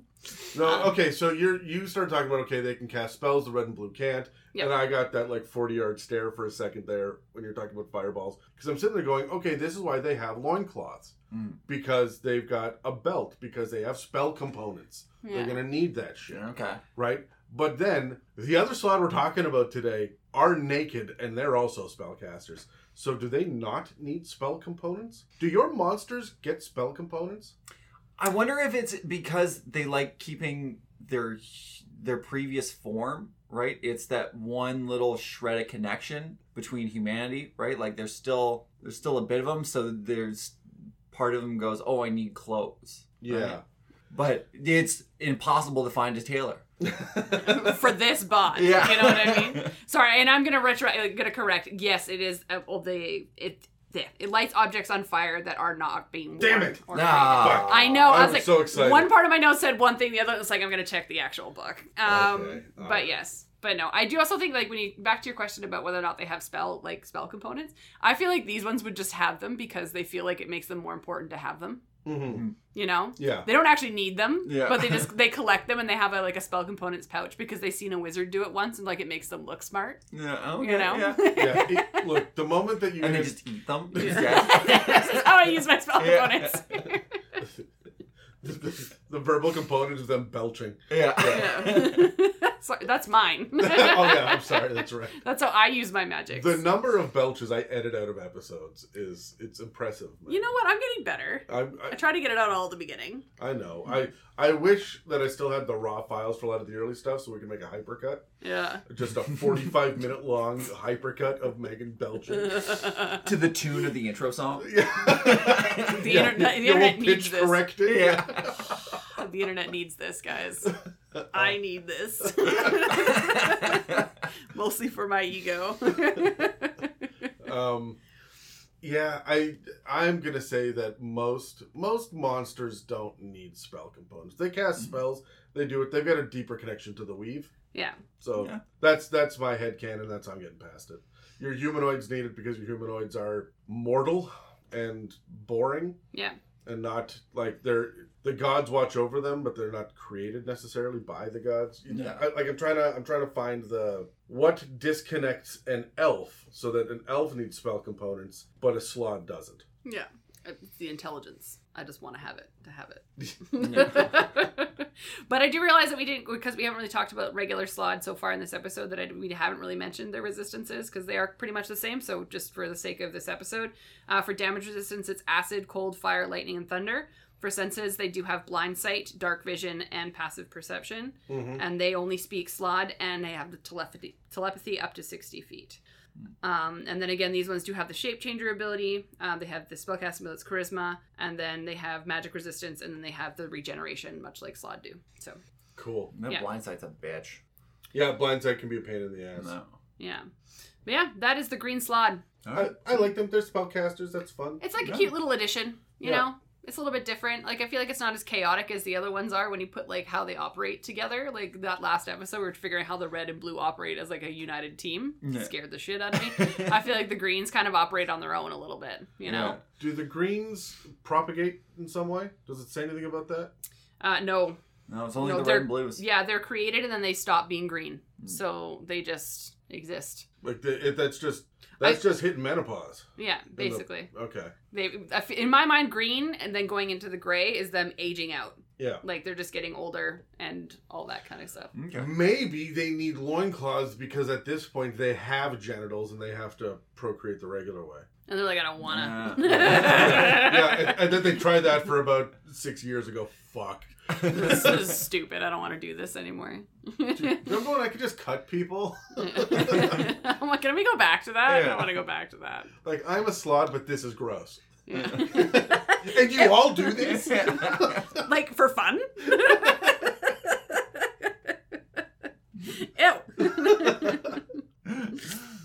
My Lanta. All right. Well, let's get into some questions. Let's uh roll. I want to roll. I'm grabbing this die. Oh yeah, because I was winning too much. Yeah, huh? pretty much. I'm a 16. I got a Ooh. si- Oh, minus fuck. 16 All as right, well. Yeah, all right, come on, Megan, roll off. Okay, okay, okay, okay. Megan was an eight, and then you bumped her to a sixteen. I wa- I'm a 9. Ten. Oh, you're 10. Jesus, I'm not getting any luck today. Jesus fuck. I mean, maybe. I would hope so. All right. Like, I support that for everybody. Like, I'm sex positive on this podcast, is my point here. Thank you. Anyways, can you rescue me from Yeah. There's like a rabbit hole. I was waiting for you to breathe. I just- Megan, can you tell us a quest idea that you would have for the green slaad? Thank you. um, I think that these ones do travel in packs. I feel like because they are created so differently, they would kind of seek themselves out. So I feel like they would partner themselves with like the blue slaads that cause the the phage, and specifically almost guide them and order them to create more green. So finding more humanoid type hmm. objects to like transform and change, so that they can have a larger pack. I'm So- kind of imagining the Spider-Man meme where they're like all pointing at each all other. All pointing at each Yeah. other. Yeah. but uh, like, I think that they would, and it kind of like what we discussed with the blue. There would be one that's supposed to be like the alpha that would then, as soon as more greens are created, they would assert their dominance in some way, shape, or form. So there will always be one green that is slightly stronger than the others. But because eventually they age out and turn into green, there's this constant rotation within this weird cult of green slaads Yeah. that Okay. battle for dominance and that kind of stuff. So you might come across like a green slaad that is wanting to like become the next strongest one in its in its clan or what have you. Mhm. Uh, and then like your group would either be wanting to help it or destroy the green slaads because your goal is to get rid of slaad or what. Ha- so it depends on where what direction your campaign is going to go. But I just like the idea of having a cult of green slaads that are fighting for magical dominance. Okay, yeah. Yeah. I like that. Um, okay, so at level one, you are already Yeah. as players, right? You're stronger than your average person. However, like the veteran stat block is like pretty beefy. There's like you're a CR three or five. The Gladiator, I think, gets up there. There are some beefy NPC stat blocks. Mhm. Um, which means that there are a lot of champion level NPCs walking around, but it's going to be like one to every thousand average people. Um, so the idea of having spell casting above that's a level five character. That's actually going to be relatively rare, right? It's not going to be everybody that can cast the basic level of magic. So, okay, you have a handful of cantrips. You can even cure wounds. Not good enough for these. Mhm. Yeah. So, um, I'm targeting a a wizard circle, right, or a druid circle, a group of high level spellcasters that get together semi frequently. They maybe have a tower that they meet in, or an extra dimensional space, or an altar or a shrine or something, like once a week, or or maybe they all live there, but they go about their own business, doing their own research and shit like that. Yeah. And now I'm gonna make it uh, the thing where there's this infection, and they're slowly going to take over and infect every person there, but it's shape changing as well. Oh, interesting. So uh, it's like a game of werewolf, but with slaad. yeah. so so there's a blue slaad that is going to that is going to be like wait a minute wait a minute wait oh yeah i can do this and and manage to get one of the middling level apprentices maybe yeah. who then is like uh, excuse me sir can i get you to come over here and check this out and like leads them over opens a closet and there's a blue slaad standing inside Yeah. Mm. right and then that that wizard is missing for a couple of days and then comes back and is like we should split up and you guys should go down into the village and check this out but why don't you stay back and talk to me and they're slowly isolating all of the wizards as, as they go Yeah. um, so that eventually they're getting more and more green slaad the blue slaad is not in charge anymore they're actually just like being kept in a closet somewhere Being used. yeah, pretty much. And then the green Slaadi are are slowly um, infiltrating, and they're going to take over. And this is a point of power where from here they can take over the entire region, Yeah. and there's enough of them there. So that's my big quest here: is your players are going to figure out that five of the eight wizards have been turned. Yeah. There's some sort of divining magic or something that told them this, um, or they managed to capture a red slaad and interrogate it, right? Something like that. So there are five of the eight have been turned. Which ones? I don't know. yeah. Yeah. How fun. That's interesting. Yeah. And This- then they have a bunch of like red and blues in the basement. Yeah, And then they're slowly pulling villagers in Yeah. to fill out their army to Yeah. eventually unleash them all. yeah. uh, Every time that you like wake up, there's two or three more people from the village missing. Yeah. Oh, okay. Yeah. Right, like because they've been they've been pulled out to like they're in the basement of the wizard's tower, Mhm. right? In this little like like you said an internment camp almost, right? But it's in the basement. They're all gagged and tied up and slowly changing. Yeah. Meanwhile, upstairs there's one blue slaad in a closet and a bunch of green slaad going. The other wizards have no idea.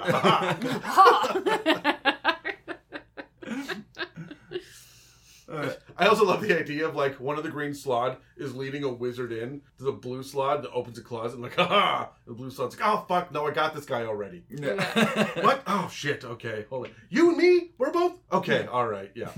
yeah, we're fine. Yeah, moving on. well, I like how they can just reinfect him anyway. Nah, Yeah. fuck it. We'll just Mhm. just, Just for shit. safe. I really gotta get it out today. I'm really got to get it out today. yeah. Like, I like, There's a like, backlog. God, God damn. That's why he's blue. I don't like where this went. I take it back. All right. Uh, for my idea, I know thematically they're not supposed to retain any memories or personality from their previous lives. Yeah. Uh, but I mean, I would love to see one fighting the transformation. I'm Jeff once brought up the idea of giving uh, a low-level enemy like a headband of intellect, right? Yeah. And so this headband of intellect is allowing them to retain a bit of their humanity or something. And so your party comes across it, and it the it needs your party's help undoing it. So you have to find like a wish or something. I mean, they're what CR eight, so you wouldn't have access to it yet. Yeah. But it would give your party a good moral quandary too. Like they find like a scroll of wish or something, let's say, do they actually go back and give it to him, kill him, and or like you keep it for themselves, Mhm. kind of thing. Hmm. Uh, how about for role playing, Megan? Um, these ones are intelligent. They're Yeah. going to be the slaads that you actually have the ability to talk to. Like again, through the, with them it would be through telepathy. But I, I feel like I feel like they're starting to learn common. Yeah, Yeah. because I feel like they've been around long enough that they're kind of like they can say basic words and basic sentences, and like you can actually be able to commune with them and almost figure out what's going on. But they're going to try and trick you, is you have to remember. Like they're not going to be like, yeah, I'm going to tell you my big bad evil guy plan. No, they're going to. Th- th- this is actually the a plot hole for me. They're shape changers and they want to replace their original selves, uh, but they can't speak. yeah, Uh, That's that's a plot hole. I'm going to give them the language of the person they infected. yeah, that makes the most sense to me because I can't even like. It, don't get me wrong; it would be hilarious to walk into again like the church of where this these green slaadi have like infiltrated And they're all and just- they're all just speaking slaad. but that could be a clue. Maybe there is like maybe they did infect like one of the younger wizards who wasn't quite intelligent or was young or they infected a kid and then they did not quite have the full grasp on language, so you do get a croak every once in a while. Okay.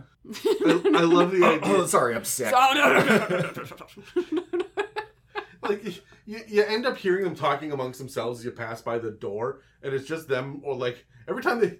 Do, do you think that they walk into a tavern and, and order Budweiser, but like one syllable at a time?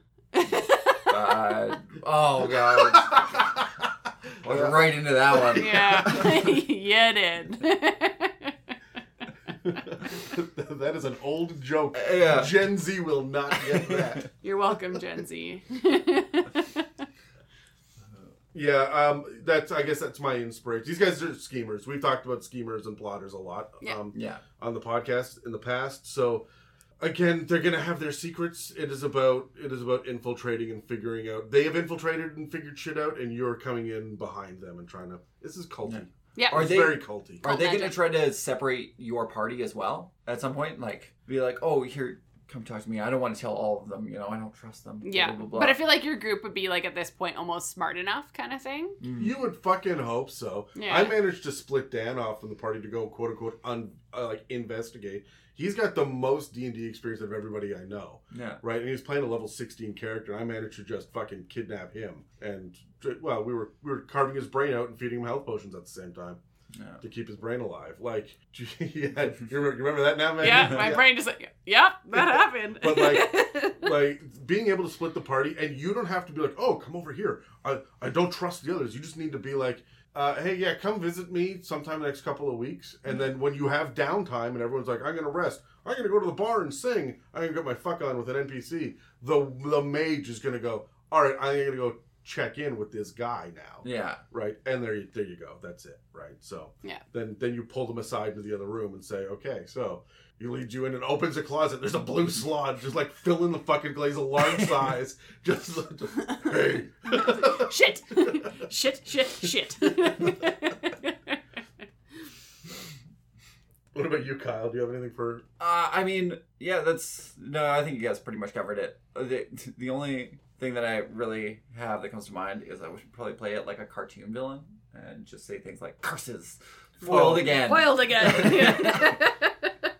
oh so i came up i i just i just googled and i have a this is gross to me and i don't know why it's gross a group of toads because you're like back to their clan or whatever you said that a Mm. little while ago See what a group of toads Well, was yeah, called. right. It's called a knot. I Ew. don't, I don't know why that's gross, but it is. It is Like like clearly like with a K K. N. Oh, yeah, okay, yeah, yeah. it see, is a- that's why it's gross. I know, right? a knot of slaad.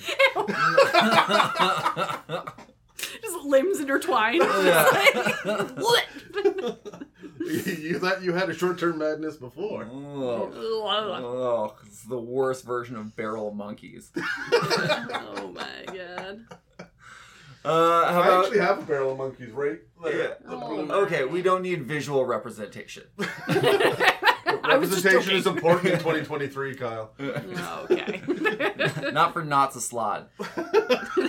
no one needs not of slaad. I feel like the first time you say that to your player's gonna be like, "Did you mean to say lots of slaad?" No.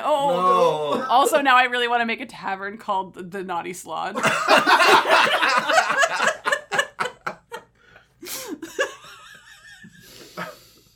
Uh, what would the Slaad language sound like? Would it just sound like wet meat slapping together? Like, yeah, but it's just because wanna they, go they've home. got those big mouths that are just. yeah. I don't like it. I hate it. that, that's going to be fun to edit around. I'm going to have to do some equalization on that sound. Oh. Uh, so give us some exploration and clues, Megan.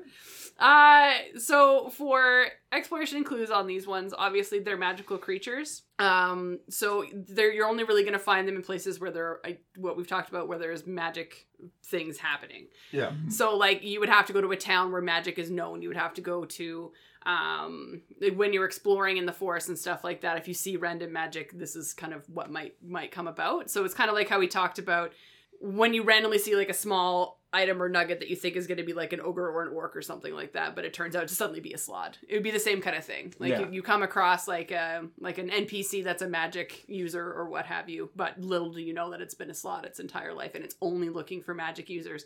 So could you imagine if you had like a team with no magic users on it? Yeah. Like it would be almost like impossible for your team to be like oh, I'm not impossible, but they wouldn't really necessarily want to like infiltrate your group. yeah. Um, so I think that would be a fun thing to play with, depending on what your dynamic of your group is, what the slaad would do with your group. As far as exploration and clues goes, I I don't have a whole lot of necessarily like it. It it depends on who the original character was that they've replaced. Yeah. As well, like there's a lot of pod people shit to think about with that. Um, yeah. Trying to figure out your this is more role playing to watch for inconsistencies and things like that Uh, that's how you're tracking a green slaad. Yeah. but i'm sitting here thinking first of all i had two thoughts. One these guys suffer from the same draw to the spawning stone as the other ones do. Mm. but we assume that they're more intelligent. And so this is my my thought process. We assume they're more intelligent so if they're out in the world and they've infiltrated like they've this is not happening in limbo. This is happening out in the in the plains because they're looking for spellcasters right? They're Yep. not just looking for random shit in limbo. So if they're out looking for spellcasters they've got some intelligence they're going to know they're going to try to resist the draw and then i'm like why do i assume that they have high intelligence? They could be a warlock or a, a paladin or a sorcerer or a cleric spellcaster right Mm. and then I'm like, where are they getting their magic from? It's clearly a sorcerer, like a like a it's it's in their blood. They're spellcasters because they're slaadi, Mhm. Yeah. right? So that cleric's god, that warlock patron, they're going to know that that is no longer my guy. Mm. Yeah. And so, can you imagine if when the warlock patron appears to the rogue and says, "You've got a fucking problem. Your warlock is not your warlock anymore. I've lost communication here. Figure it out." Yeah. That's Mm. really cool. Interesting. Yeah. Or y- the patron might be like, you know what, this could work for me. Or Well, well, but they're not going to have the connection anymore. They're not getting Yeah. like that. Slaad is now doing its own fucking thing, yeah. right? Yeah. So that is that. The warlock gets no benefit from it anymore. Yeah. So So suddenly they they're not casting Eldritch Blast. Mhm. They're casting Fireball, right? they're Like, one fireball per day. Yeah. Yeah. So um, Uh, that's it for me today. yeah, you really only get one out of me Yeah. today, guys. But like that'd be cool to see, like when you're fighting a cult, and then all of a sudden that cult shifts gears because they're no longer worshiping. Like the guys in charge are not worshiping this entity any longer yeah. because they have been turned into slaadi, Yeah, Interesting. and the rest of the cult doesn't know. But that'd be like an like to your point. That'd be an excellent clue on this, even for your group. Like you go into a fight or a battle, and your warlock is suddenly not doing anything, Yeah. like or is just using mage hand to slap some shit about because that's all it can do. You know what I mean? Like it's then you're like, okay, what's wrong with you? Like, oh, I'm just really tired. I'm not feeling really great, right? Hmm. But you would have to have a good group, like a good, like a, a more experienced D and D group To figure that shit to be able out. to figure Yeah. that shit out and be able to role play that out well. I would do this with a sidekick or a, a favorite NPC as opposed to a player Yeah, necessarily. yeah, that's true. Um, that's going to be a little bit more subtle too. They're not going to realize right away what's happening. But also, I like the idea of you like walking up into like you're fighting a cult of the Kraken, and then you get there and you realize that they're not actually summoning from the plane of water. They're going. They're trying to open portals to Limbo. Yeah, Yeah. And they're like, "Well, fucking why? Well, it's because the Slaadi took over this cult. And now all of the other little cultlings, the little guys, are are just like, yeah, we gotta go get sacrifices and bring them back. And they're like, yeah, sure. uh, because we're hungry. Yes, bring them back. But we're busy over here opening arcane circles to bring in an army of slaadi, and you didn't see this shit coming. Yeah, you're welcome. Yeah. Or you or you bust in when the portal is open, and you're like, all right, we're gonna kill them. And like in the great summoning hall, there are just a bunch of bound cultists that are like growing the the slaadi tadpoles or the chaos phages in them, and they're all like screaming and gagged and bound and shit. And there's like six slaads slaadi walking around, yeah, right Yeah. among them. very true. Interesting. Like the green slaadi have so many little campaign implications. Um, but they're always a because of the shape changing, they're always going to be um, one extra level of obfuscation between what your players think and what's actually happening. Like there's going to be that subterfuge every time, which means I find exploration more difficult. It's Yeah. it's not general. It's based on this plot, these people, this scenario. Yeah, Interesting. Hmm. I was kind of thinking for them, um, I guess this is more headcanon than anything else, but they would kind of be attracted to magical places as well. Like, you know, a bird with a magnetic sense, right? So they would kind of wander around, looking for sacred ground. Yeah. or yeah, to That- either corrupt and use as something else as well. yeah. Yeah, okay, hold on a sec. Is it people that can innately cast spells? I think it says arcane spellcasters. Okay, yeah. okay, but if level three or above. the level three spells, but if I give you a necklace of fireball, uh, I don't think that counts. you don't think it counts? No. No, because it, it has to be like it does say like a humanoid that has the ability. Like here, let's let's read let's read the actual. Yeah, what's the, what's, the literal what's text? the words here? Because I'm sitting here thinking, you know, what if they became, what if Dumbledore became a fucking green slaad and then is training up an entire like generation of wizards just to wait for them to get to third level spellcasters? I mean, I don't think you'd, a green slaad would be smart enough to pull that off. What's I their mean, what's their intelligence? level? 11? Well, that's that's average person intelligence. Yeah, Right. but, but you're not going to be able to, um, I don't know, role play. I guess someone who is in such a privileged scenario, right? Like you're not going to have the same knowledge that they had, right? You're not going to have intrinsic knowledge Yeah. of all the school Yeah, okay, and everything like Yeah. that. That, that's fair. You would have to play more aloof, Yeah. right? Like uh, we don't we don't really see the headmaster anymore, Mhm. right? Yeah. But yeah, the actual wording is uh, green slaad if the host was a spellcaster able to cast third level spells or higher. Okay, so yeah, they have to have, Have magic a magic, those. yeah. not not just magic items. Okay, Yeah, it is mine. Uh, how about for combat, Megan? Um, for these ones are obviously going to try and use as much magic as they can because they love their magical nonsense. It makes them feel like they look smart. So they're going to use their like because the spells that they get are they're going to use their once fireball per day just to be like intense. But I like the fact that they can detect your thoughts and they can turn invisible. So they do, do they have a stealth roll? Do they have a boost to stealth? nope nope nothing like that. Okay, No, they just have your basic like. they just turn invisible and stand in the corner. Fireball! they do have pretty good decks though, so I mean they could probably roll a good stealth roll to hide themselves 100%. But like again, like if they're they're not necessarily going to want to fight you because they in my mind they are still quite squishy-ish. Yeah, Like they aren't necessarily as bolstered and strong as the reds and the, the greens are. the blues. Sorry, the reds and blues. Yeah, Reds we'll, we'll get blues. there's there are lots of so colors. many colors. Yeah. Um, so they are going to want to protect themselves in some way, shape, or form. So they are going to stand back, in my mind, um, and they're going to attack you in large groups. They Yeah. won't attack you until there is more than one of them. yeah. They will not hit, take you on by themselves, or they will have an army of blue or red behind them. This really Yeah. does feel like a great end of tier two villain. hmm Yeah. Nice little solve. Um, yeah. Uh, sorry, what are we on? We're on Combat. combat. Um, uh, they're always going to retreat and get away. Hmm The, these guys can cast spells, and they are they know they're super powerful, and they're going to be Skeletor. They're going to curses next time, He Man, and off they fucking go. Right? With their pet cat. Yeah. Oh yeah, that, I think that's why they have invisibility, right? So they can skedaddle. Yeah. If they see all their reds and blues dying, they'll be like, oh, "Okay, no, I'm out of here. I'll try again." It's interesting when you see invisibility. It's different than stealth. Stealth, in my head, implies ambush tactics. Yeah. Invisibility implies retreat tactics. Mm, yeah, agreed. Especially since it disappears if you attack, right? Yeah, yeah. Well, reappears if you attack. Mm. But yeah, yes, the same Yeah, thing. yeah, Yes. yeah. The effect disappears. You are saying the same thing in different ways. yes. Welcome to D and D Fifth Edition. Better than 3.5, where it would have been no, you didn't say the specific thing correctly. Yeah. Rules as written. In which book? Fair enough. Yeah, I think you guys covered the topic pretty well. Yeah, there's not a whole lot more to do in combat there. No, No. not really. Um, They're not fighters in my mind to begin with. If they have to fight you, they're going to use other means to do so. Yeah, and they have that one big fireball to fuck you up and make you stop and think while they escape. Yeah, peace out. Yeah. All right, let's go into some gray slaads.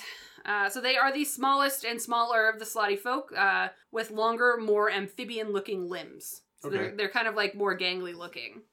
I'm like I, I'm doing weird things with my please arms. do No- that the whole time no you're one doing else this? can see this. um, gray slaadis, as mentioned, come from the outgrown green slaads who go through basically a magical metamorphosis. So they kind of, uh, so basically they do maintain their magical capabilities. Um, and their goal is to seek out more magic capabilities to continue to prove their strengths. So this is kind of like your green slaad that aged out and is just like, I'm better than the green slaads. I need to continue to be better than everyone else in magic. Oh fuck! It's like that person who retires and goes back to school. Yeah. I, am going in for HR. I want to make everybody's working lives better. It's a strange analogy to use for it, but okay. I feel like there's more people that are gonna like relate to that than you know. Um, some will even make it their life's mission to seek out becoming a death slaad, uh, which can happen when a gray slaad consumes the body of another death slaad. But we'll kind of get into that, I think, a little bit later. Uh, but stats wise, you will continue to see the similarities in the slaad, especially to that of the green we just kind of discussed, except that their AC does jump to 18. Uh, they lose some strength, but gain it in con and charisma. So, like, obviously, their spellcasting ability does increase quite a bit. Um, they do maintain their ability to do the shape changing, as well as they are a charisma based spellcaster. They continue to have their magic resistance, um, and of course, they maintain their ability to regenerate.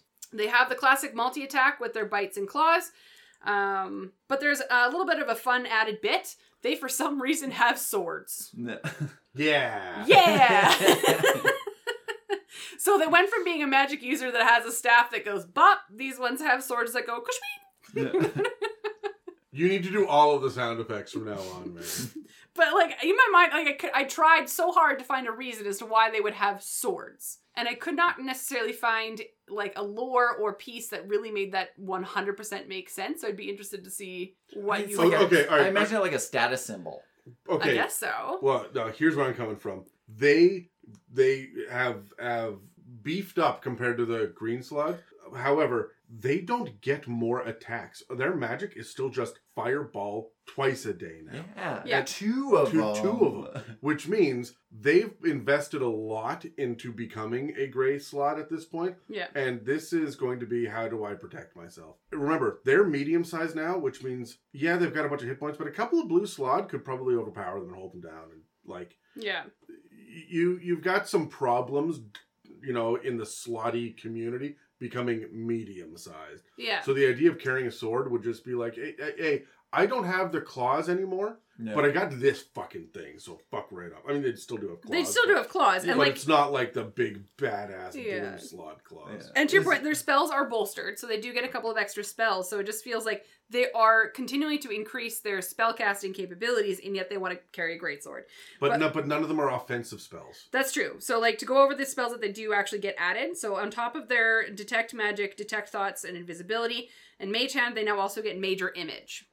Um, and then they're twice per day, as you mentioned, they do get their fireball, but they also now have fear, which they had before, but they get twice a day.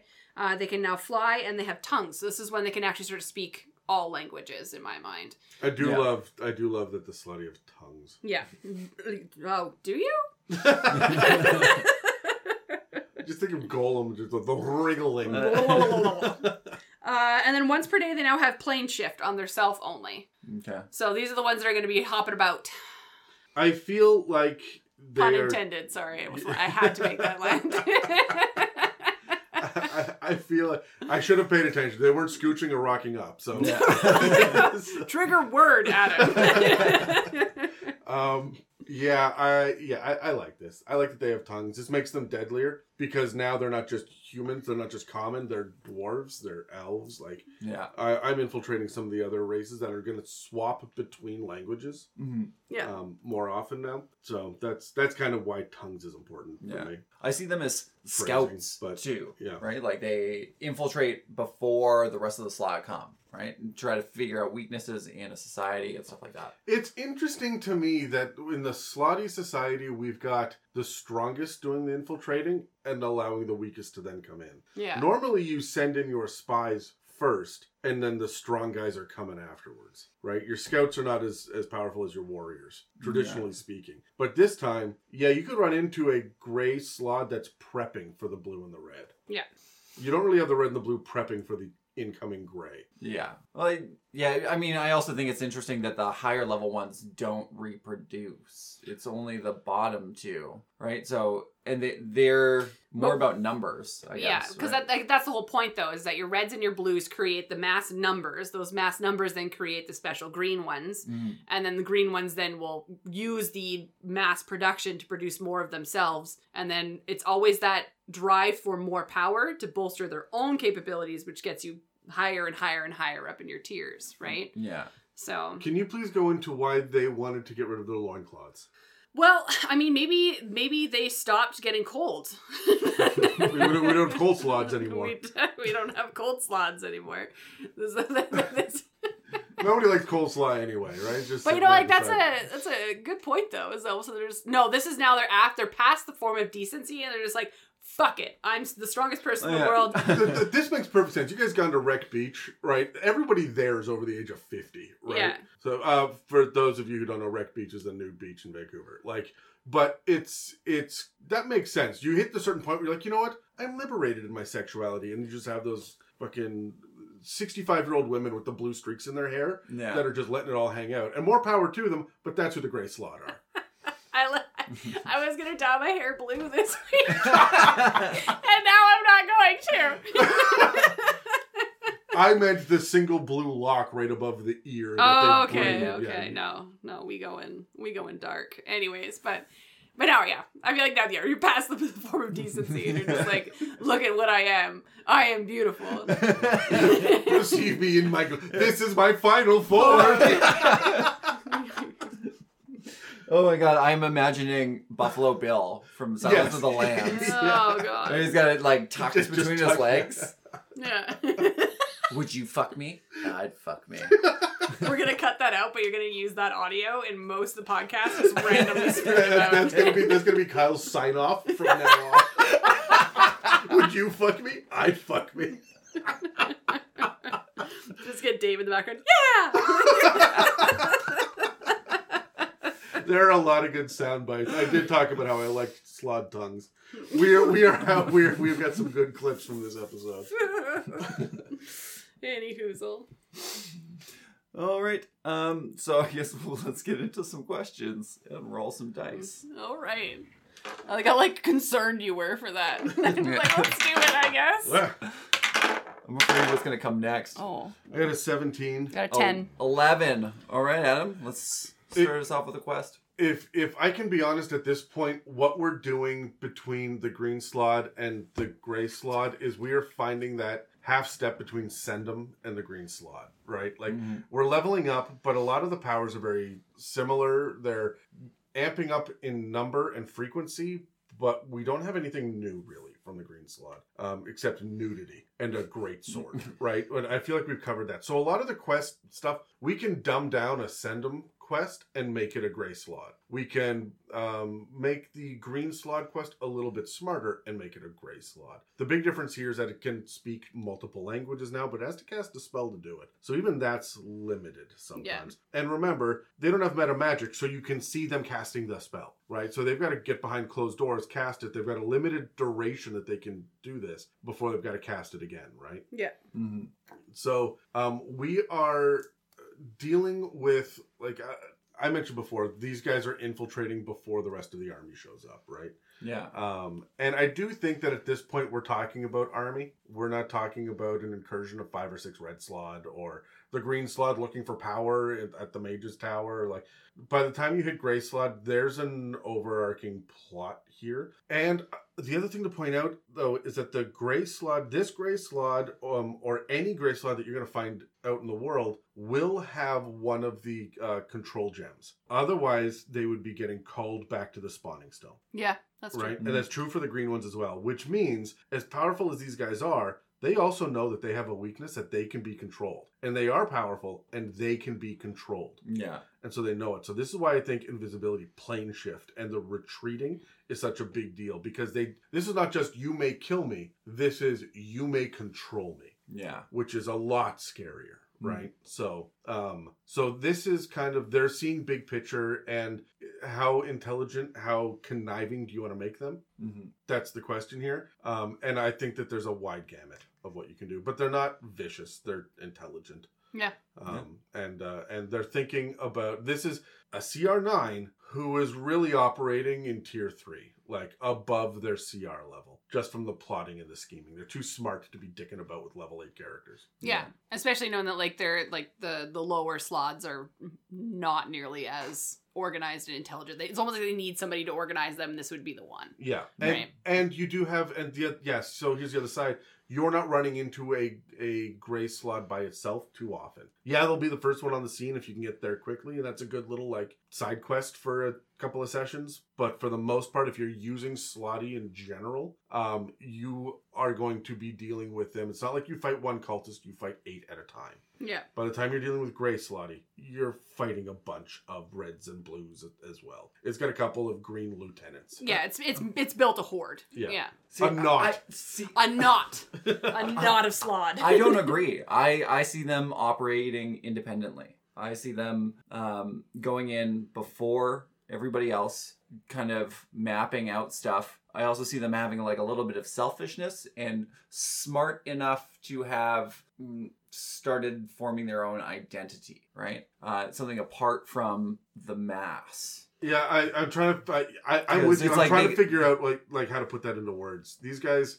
Well, I mean, because they're going to want to travel individually because they're trying to seek out their own power. If they were to have green slaads around, he, he runs the risk of the green slaads getting that power.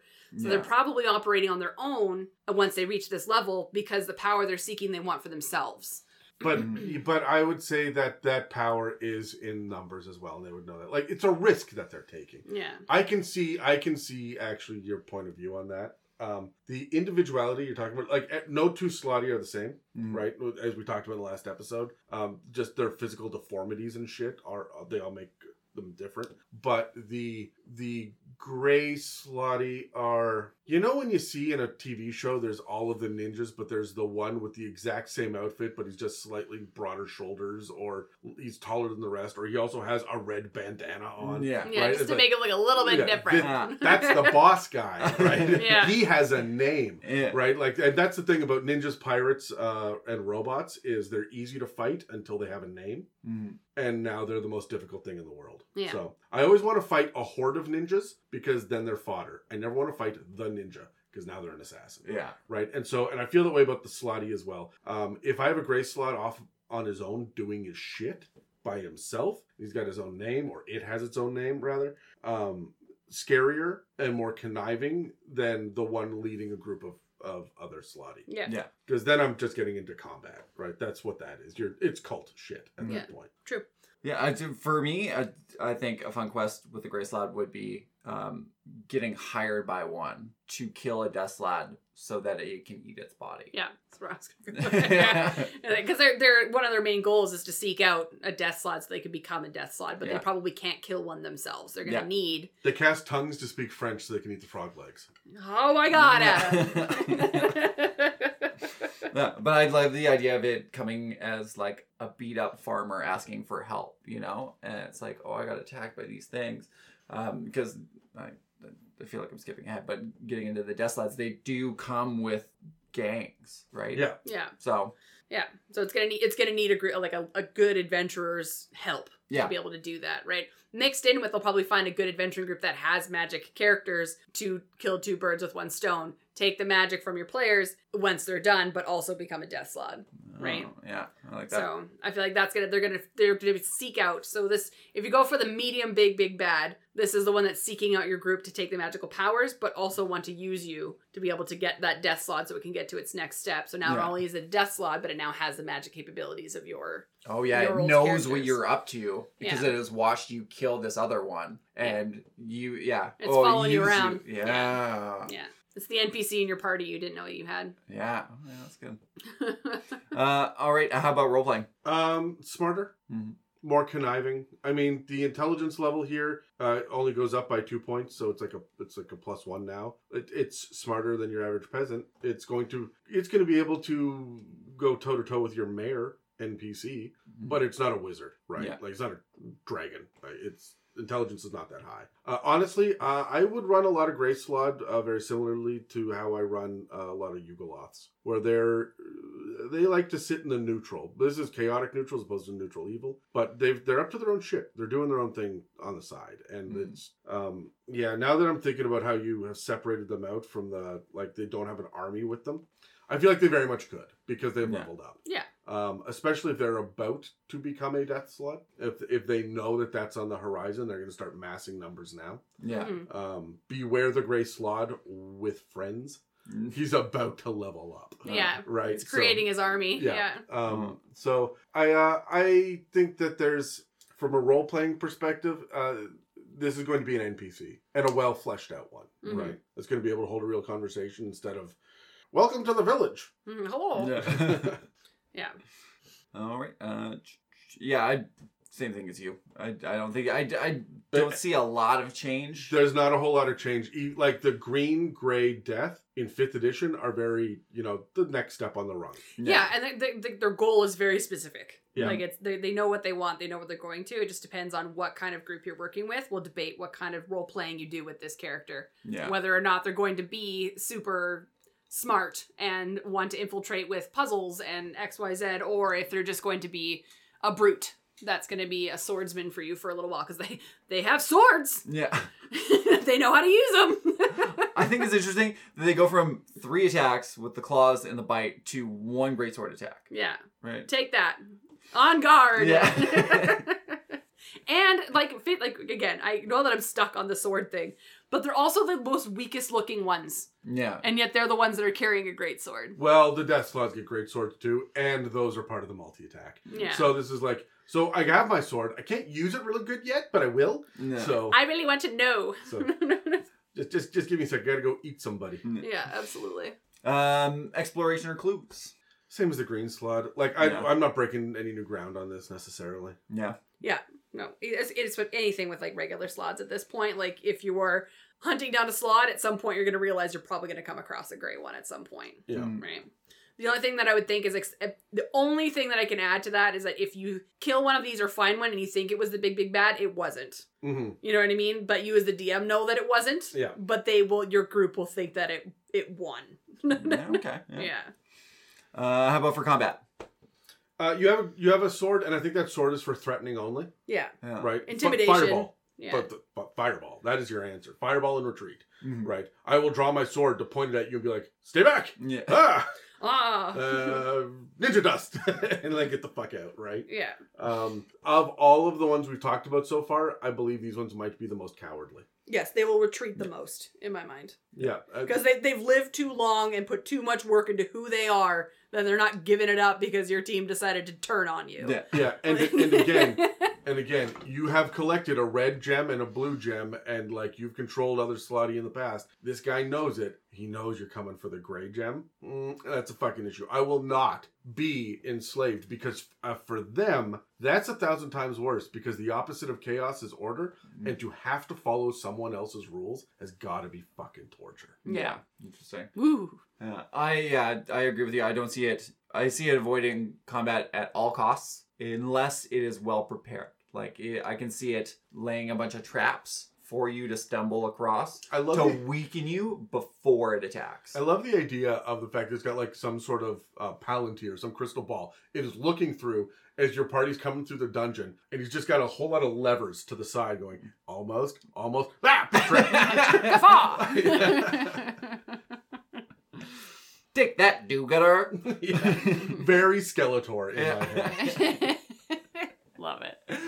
okay. Um, moving on to Death Slaadi. So with Death Slaadi, they're the next step up from the Grey Slaad. Um, when a Grey Slaad uh, decides or that they want to beef up, they eat uh, a a Death Slaad. Um, Nom nom, yeah, which raises the question: Where do the first ones come from? right? Well, I know this. The first ones come from uh, the fact that they have tapped into the negative plane. The idea is at some point, have we talked about the negative plane on this? I know that we talked about it on the Crystal Dragons episode. We talked about the positive plane. We talked about Nightwalkers in Yeah. a previous episode. Yeah, where we That- talked about the negative plane a little bit. Yeah. So, are you familiar with this, Megan? Throw down for those at home don't don't know. Okay, so, uh, but I know. But if you don't, Don't know. Yeah. you might as well help someone out.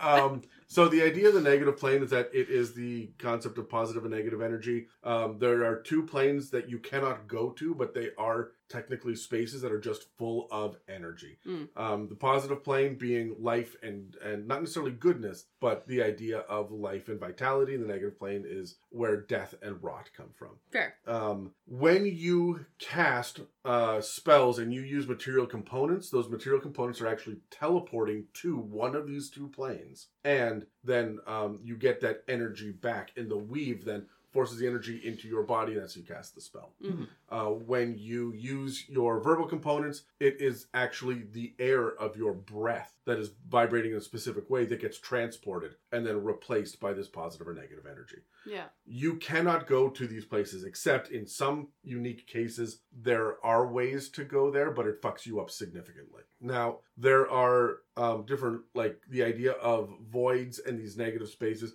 In my campaign we just have the idea of nothingness. When enough portals connect they uh, just kind of um, turn the space in between them into a big empty nothing space you look at it and there is the lack of existence within it and it will drive you mad Yeah. no sound no sight it is like um it is it is a hollowing of your senses uh like you're getting your your skull scooped out Mm. um, by just trying to comprehend what is there because there's nothing the negative space however I don't know Ha- why that made me think of ice cream.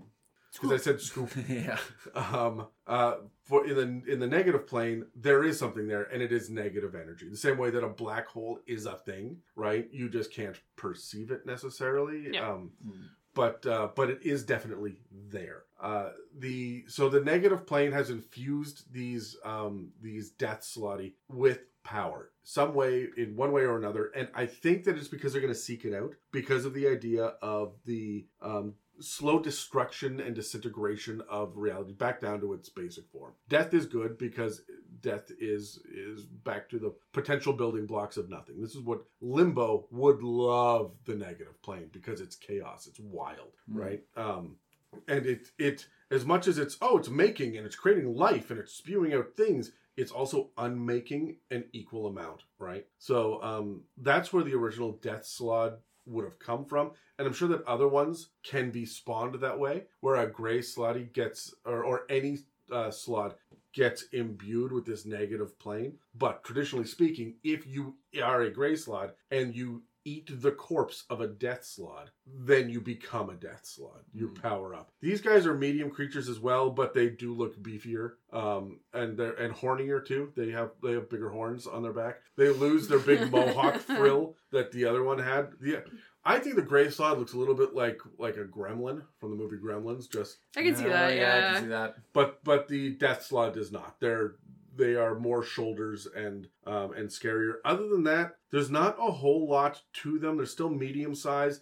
Uh, they do shift now to chaotic evil, Mm. so they're no longer chaotic neutral. Um, however, their stats are mostly exactly what you expect. Like their AC doesn't change; they get a mountain of of, of hit points. Whereas CR10, um, they've got all of the same mechanical boosts, the, but their speed, their resistances, their senses, all that stays essentially the same, right? Mhm. Um, they can still do the shape changing. Their innate spell casting um, is actually the same. Okay. Except they now get one more spell, and it is Cloud Kill once per day. Mm. Dope. They still have the same magic resistance. Their weapons are considered magical. And now they can regenerate 10 hit points at the start of its turn if it has at least one, which is neat. Now, we can see that this is the beginning of Ascendum could do it with 40 hit points, right? So Yeah. so you can tell the older that you get, the more powerful you get as a slaad, the more you start to move towards Ssendam's power base, right? Mhm. Yeah. Um, the only other notable thing is that the greatsword is now part of the multi attack, and you have a better chance of hitting with it. Um, from a lore perspective, these guys are building armies. They are coercing others to go with them to hop planes to take shit over. Hmm. Um, these are going to set themselves up as captains and generals, and um, when you do have a knot of Slaadi, you are going to have a death slaad in the middle of that, um, trying to control everybody. So Yeah. they're out for destruction and they like the destruction because they've been infused by the negative plane where others are just really limbo right this is a meeting of the two so um it is a little bit more them getting off on the idea of causing damage and harm um but their followers are not that way they're they're doing it because it's it's their calling Yeah, it's their job. yeah, Yeah. they, they don't love it they're soldiers right um whereas the death slaad is reveling in it right Mm, Yeah. Yeah.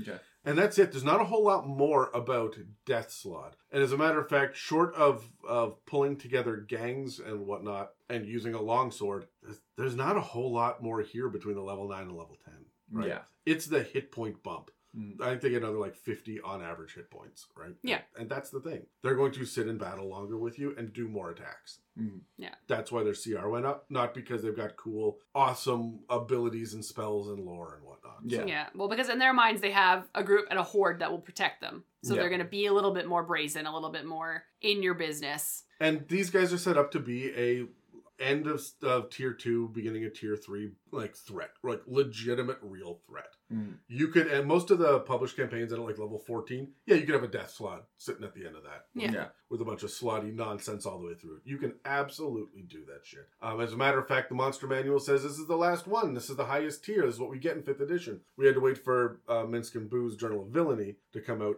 years later. Um, and it's like one of the things that nobody's looked into. It's Yeah. one of these little PDFs that was released on the side. Said, hey, we also did this. Don't worry about it, right? I'll be honest. I didn't know the book existed until you gave it to me. Until I put it in your hand. Yeah. um, so there, um, and it's not actually a book. I had to get that printed. Like, Oh, it- really? It is a PDF. oh shit! All so right. yeah. Um, I spent the money to get that one specifically printed off of DM's Guild. Uh, nice. Drive Through RPG, DM's Guild, one of them. Drive Through RPG. Maybe, I think. maybe, yeah, maybe, one of them. Um, so I I feel like the Death Slaad are a shitty end cap. I want more slaadi. I think they should have gotten uh, CR 14, 18. Until you do the jump to the solid 23. Yeah, Yeah. Right, like a, th- but I love Ssendam. Mm.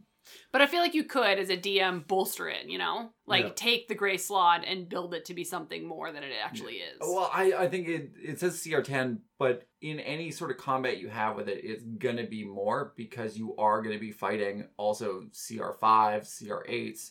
Yeah, you, it has You're dealing with an army. sevens, Yeah. yeah, you're in control of the environment. You're fighting on your terms. You've planned.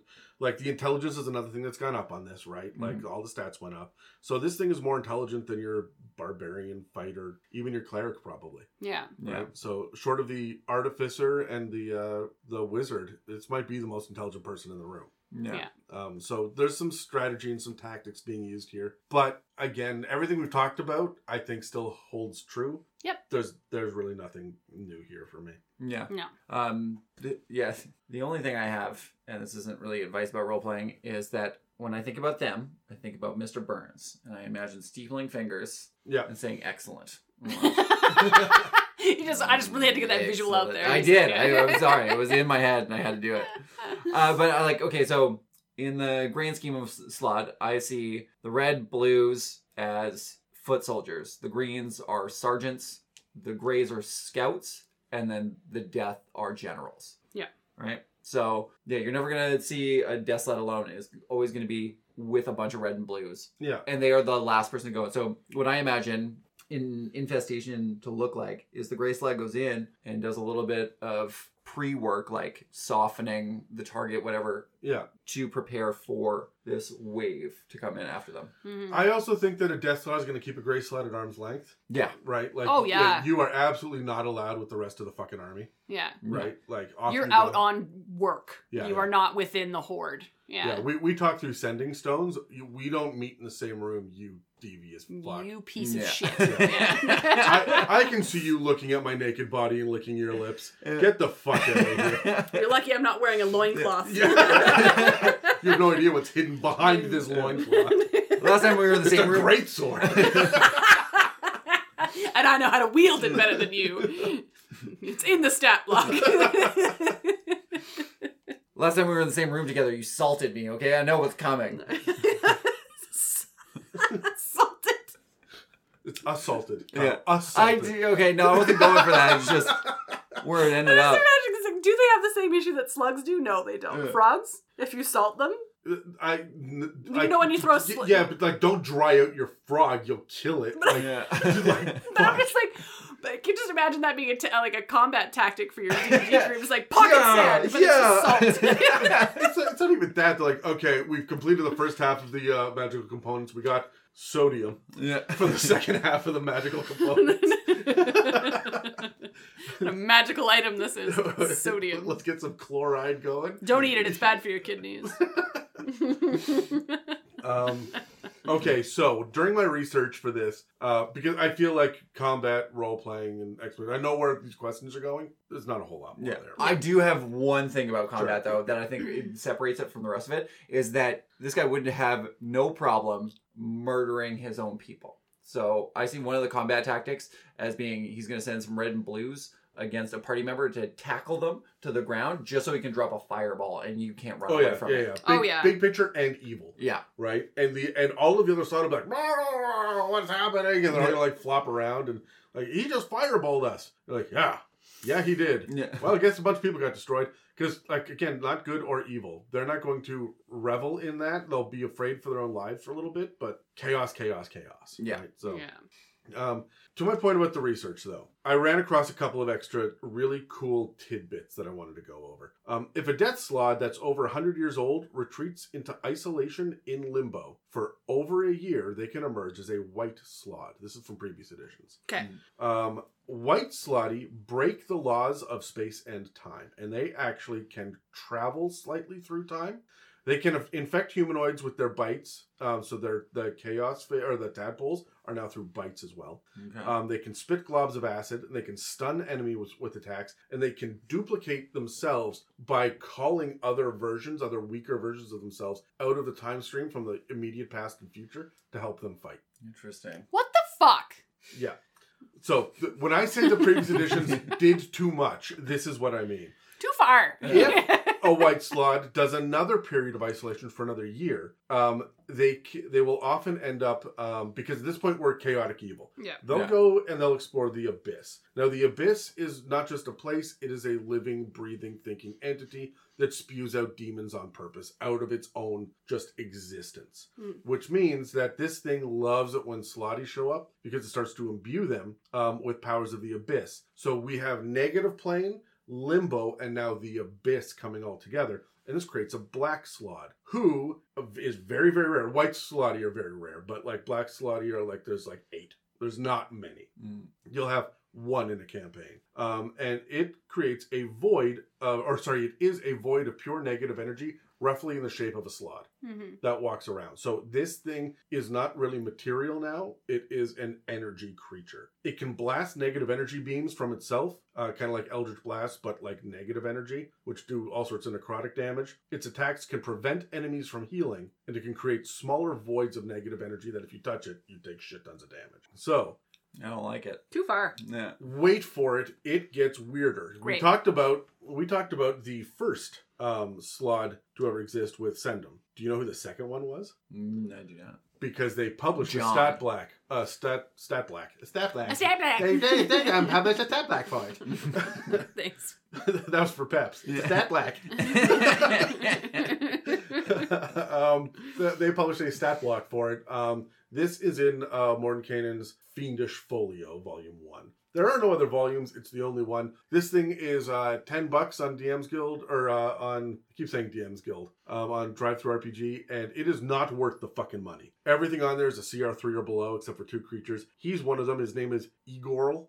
He is the second uh, slaadi to ever exist, and he has stayed in limbo and just like been the biggest badass. He is the one that controls the things in limbo Okay. um, for the slaadi. So he's probably sitting at the spawning stone on, in some fucking throne. Yeah. Um, Ssendam is fucked off, and so uh, Ygorl is the de facto leader of the slaadi, um, and he is known as the Lord of Entropy. oh, Yes, Ygorl delights in the act of unmaking and bringing chaos to any ecosystem that it visits. Um, Lesser Slaadi follow close behind the Lord of Entropy, um, and you can talk to him because he's not uh, he's not chaotic evil. He's now grown out of that level of shit, and he's just all about chaos and disrupting and returning things to nothingness. Hmm. Back to the building blocks. okay. Um, he's CR23, just like Ssendam, because he was spat out seconds later, right? Yeah.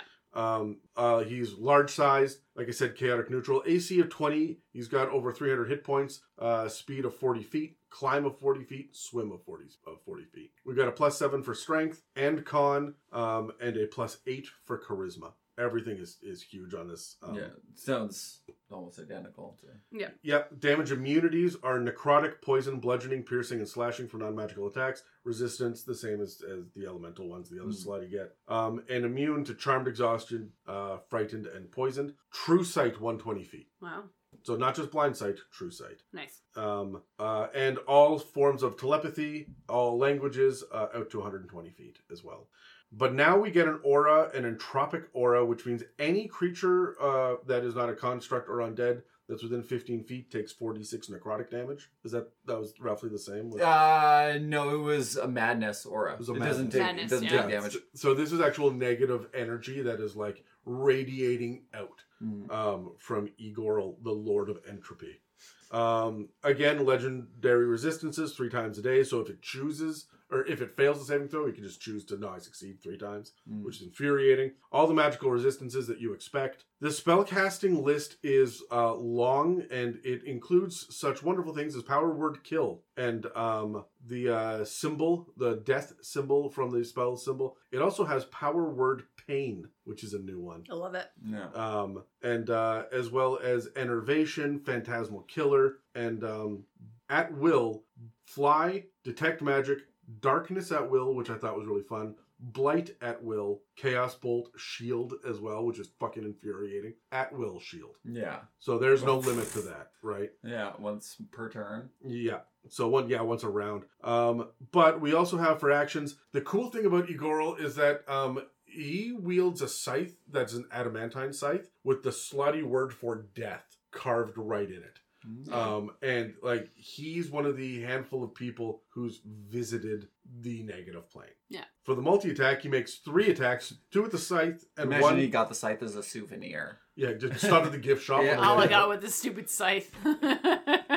Um, yeah, so uh, two with the scythe and one with the entropic touch, which I'll uh, mention in a minute here. Um, the only other thing that's noteworthy about uh, Ygorl is you've got essentially a belt with a whole bunch of stone tablets hanging off of it, which are radiating out negative energy as well. So Mhm. this is like ancient, old, negative, dark energies coming out of it. Um, and I, I love he's been a part of D and D for a couple of editions now. I love that he got this little stat block, but it's it's fucked up because he does uh two d10 plus seven slashing damage plus three d12 necrotic. Anyone that's reduced to ten hit points um or to zero hit points with the scythe then immediately turns to ash and can't be resurrected without a wish spell. You just are burnt down to carbon. Mm. The entropic touch, which he can do once as part of his multi attack, uh, is also just him reaching out and fucking touching you. Where it is 2d8 plus 7 necrotic damage, and you have to succeed on a DC 22 con save or gain one level of exhaustion. And he's handing those out all of the time. Yeah. On top of that, he can summon 1d4 plus 1 death slaadi um, that, that appear. They don't end up um, being able to summon others, which all Slaad used to be able to do. If you have one, you have many. They keep summoning more, Yeah. um, but they don't do that in fifth ed. Um, but he can summon a bunch. He can also teleport up to 120 feet. But he has legendary actions. Um, Scythe is Scythe is one of them. The uh, teleport is one of them. So he's bopping around the fucking battlefield as well. Yeah. But if he uses all three of his legendary actions, he quote unquote calls the void. So anyone within 15 feet is getting hit with this damage around him. Um, he's doing more necrotic damage with his multi attack three times. If you get reduced to zero, you're dead. There's no death saves involved here Mm. and the and uh, you're getting exhausted as you go. But then he calls the void. Each creature that is not a construct or undead within 30 feet of Ygorl must make a DC attempt, uh, DC 22 Con saving throw um, uh, against his attempt to unmake life. It's 12d6 necrotic damage um, on a failed save, half as much as on a successful one, and he heals that amount. Or half of that amount, whatever he does. And he hits everybody at once. So 12d6 is an average of 42. You take 42, you take 42, you take 42. That's 21 each. I just healed 62. Yeah. I also like the term unmake life. Yeah. Yeah. He's not killing, he's just undoing I'm the gonna system. undo it. Yeah. I'm just I'm just taking it back. So I, I ran across him in the Fiendish Folio, uh, which I was like, we're recording this so far in advance. I was I was recording that like three days ago, and I I clapped and danced when I found more slaadi bullshit. You're like, yay! Yay! I did it, and I did it on air too. If you go back and listen to it, I have a little uh, there's, there's a little celebration. Yay! So this is like four months later. It's finally paying off uh, um, for the listeners. But um, but yeah, this made me like Death Slaad more though Mm. because I can see now the progression through gray, through green, even all the way up to becoming one of these lords of the slaadi. Right? Yeah. Mm. There's your goal. Yeah. yeah. Yeah. And they don't want more lords. There are like a handful of them. They don't want lots. Yeah. Mhm. Uh, I wonder if that's how the first slide got Death Slide got made, right? It was Ygorl being like you were the chosen one and imparting part of the negative energy into it, right? Like he's basically picking knights. Or or maybe yeah yeah or maybe he went into the negative plane with other great Little slaadi, army. Yeah. Yeah. right? And everybody else died, and so he brought them out and he's like, hey, eat this. Eat- you must survive. Yeah. Eat this. Eat this dying corpse. Yeah. Yeah. I love that logic. So anyway, I ran across that. I thought it was a cool little thing to end off. Not many people are going to have access to that stat block, but if you're running a Slaad campaign up through tier four and Ssendam is one half of it, Ygorl is the other half of it. Yeah. And that stat block does exist for fifth edition. Hmm. I imagine you're not gonna ever see them in the same place. Like right? Like One- send them one's a left. homebody and Yeah. one has wanderlust. Yeah. So yeah. Yeah. Also, this is why Limbo is not on my bucket list. No? No. Not a vacation place for Not you. my no. vacation place. So um there are you, you thought I was done. We're not done with all the different kinds of slaad. Kyle's like, wrap the fucking episode up yeah, we're like two and a half hours. Are we? Yeah.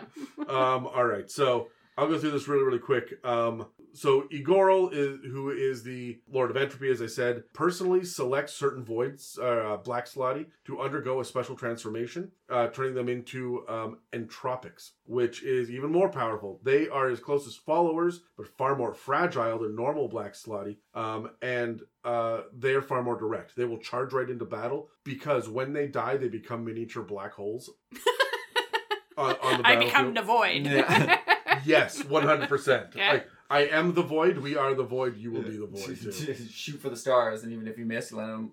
you become a void. Yeah. Shoot for the moon, and even if you miss, you become. But Yeah. he, but but here's the thing: the black the uh, black holes are um they drift, but they are sentient.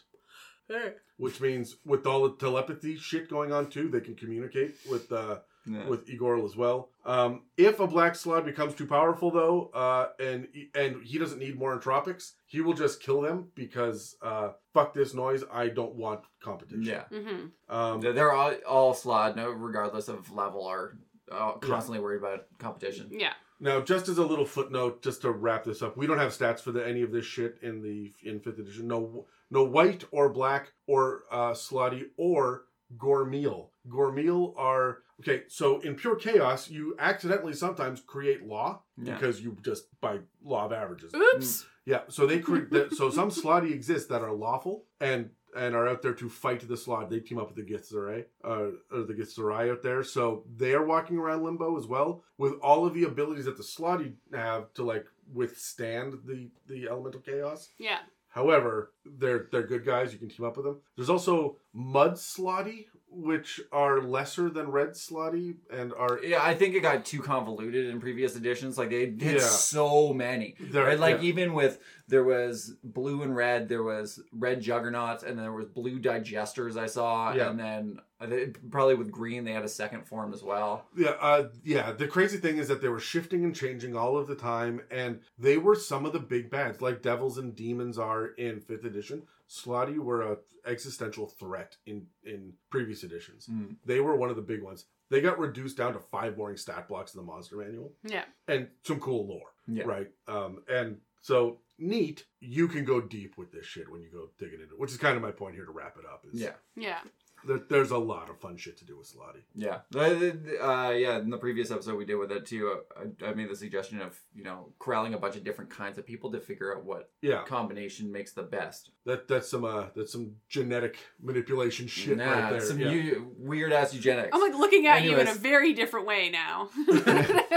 when you when you gotta play bad guys, you gotta think like bad guys. Yeah. oh my god, your search history. Anyways, so before we wrap up this episode, let's cut to our last ad break.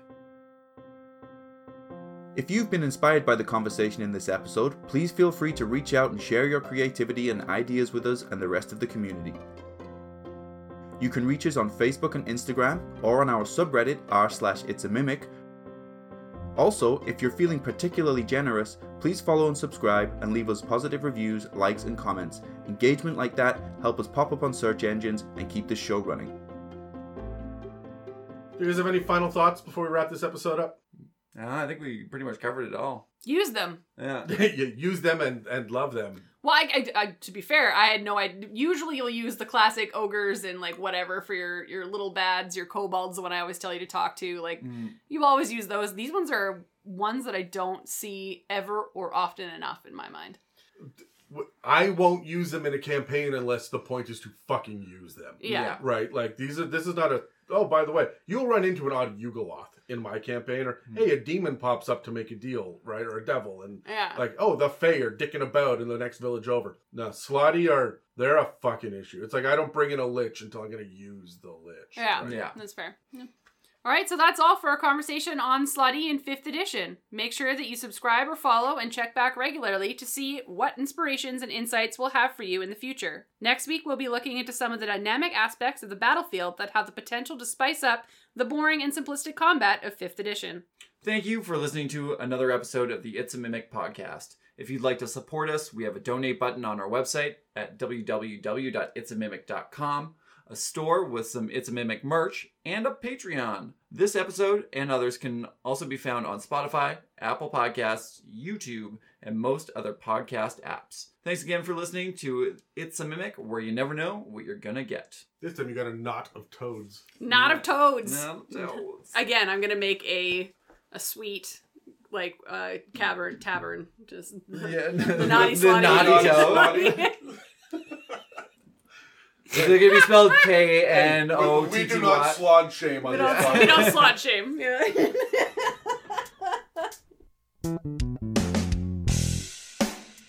This has been an It's a Mimic production. Please check the show notes for this episode to see links, time codes, and credits, and don't forget to reach out and share your own inspirations.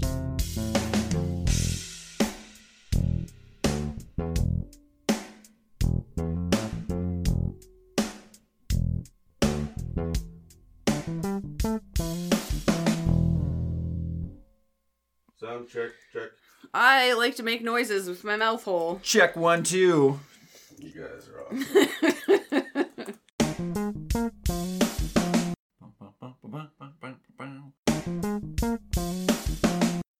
Would you fuck me? I'd fuck me. Okay, see you next time.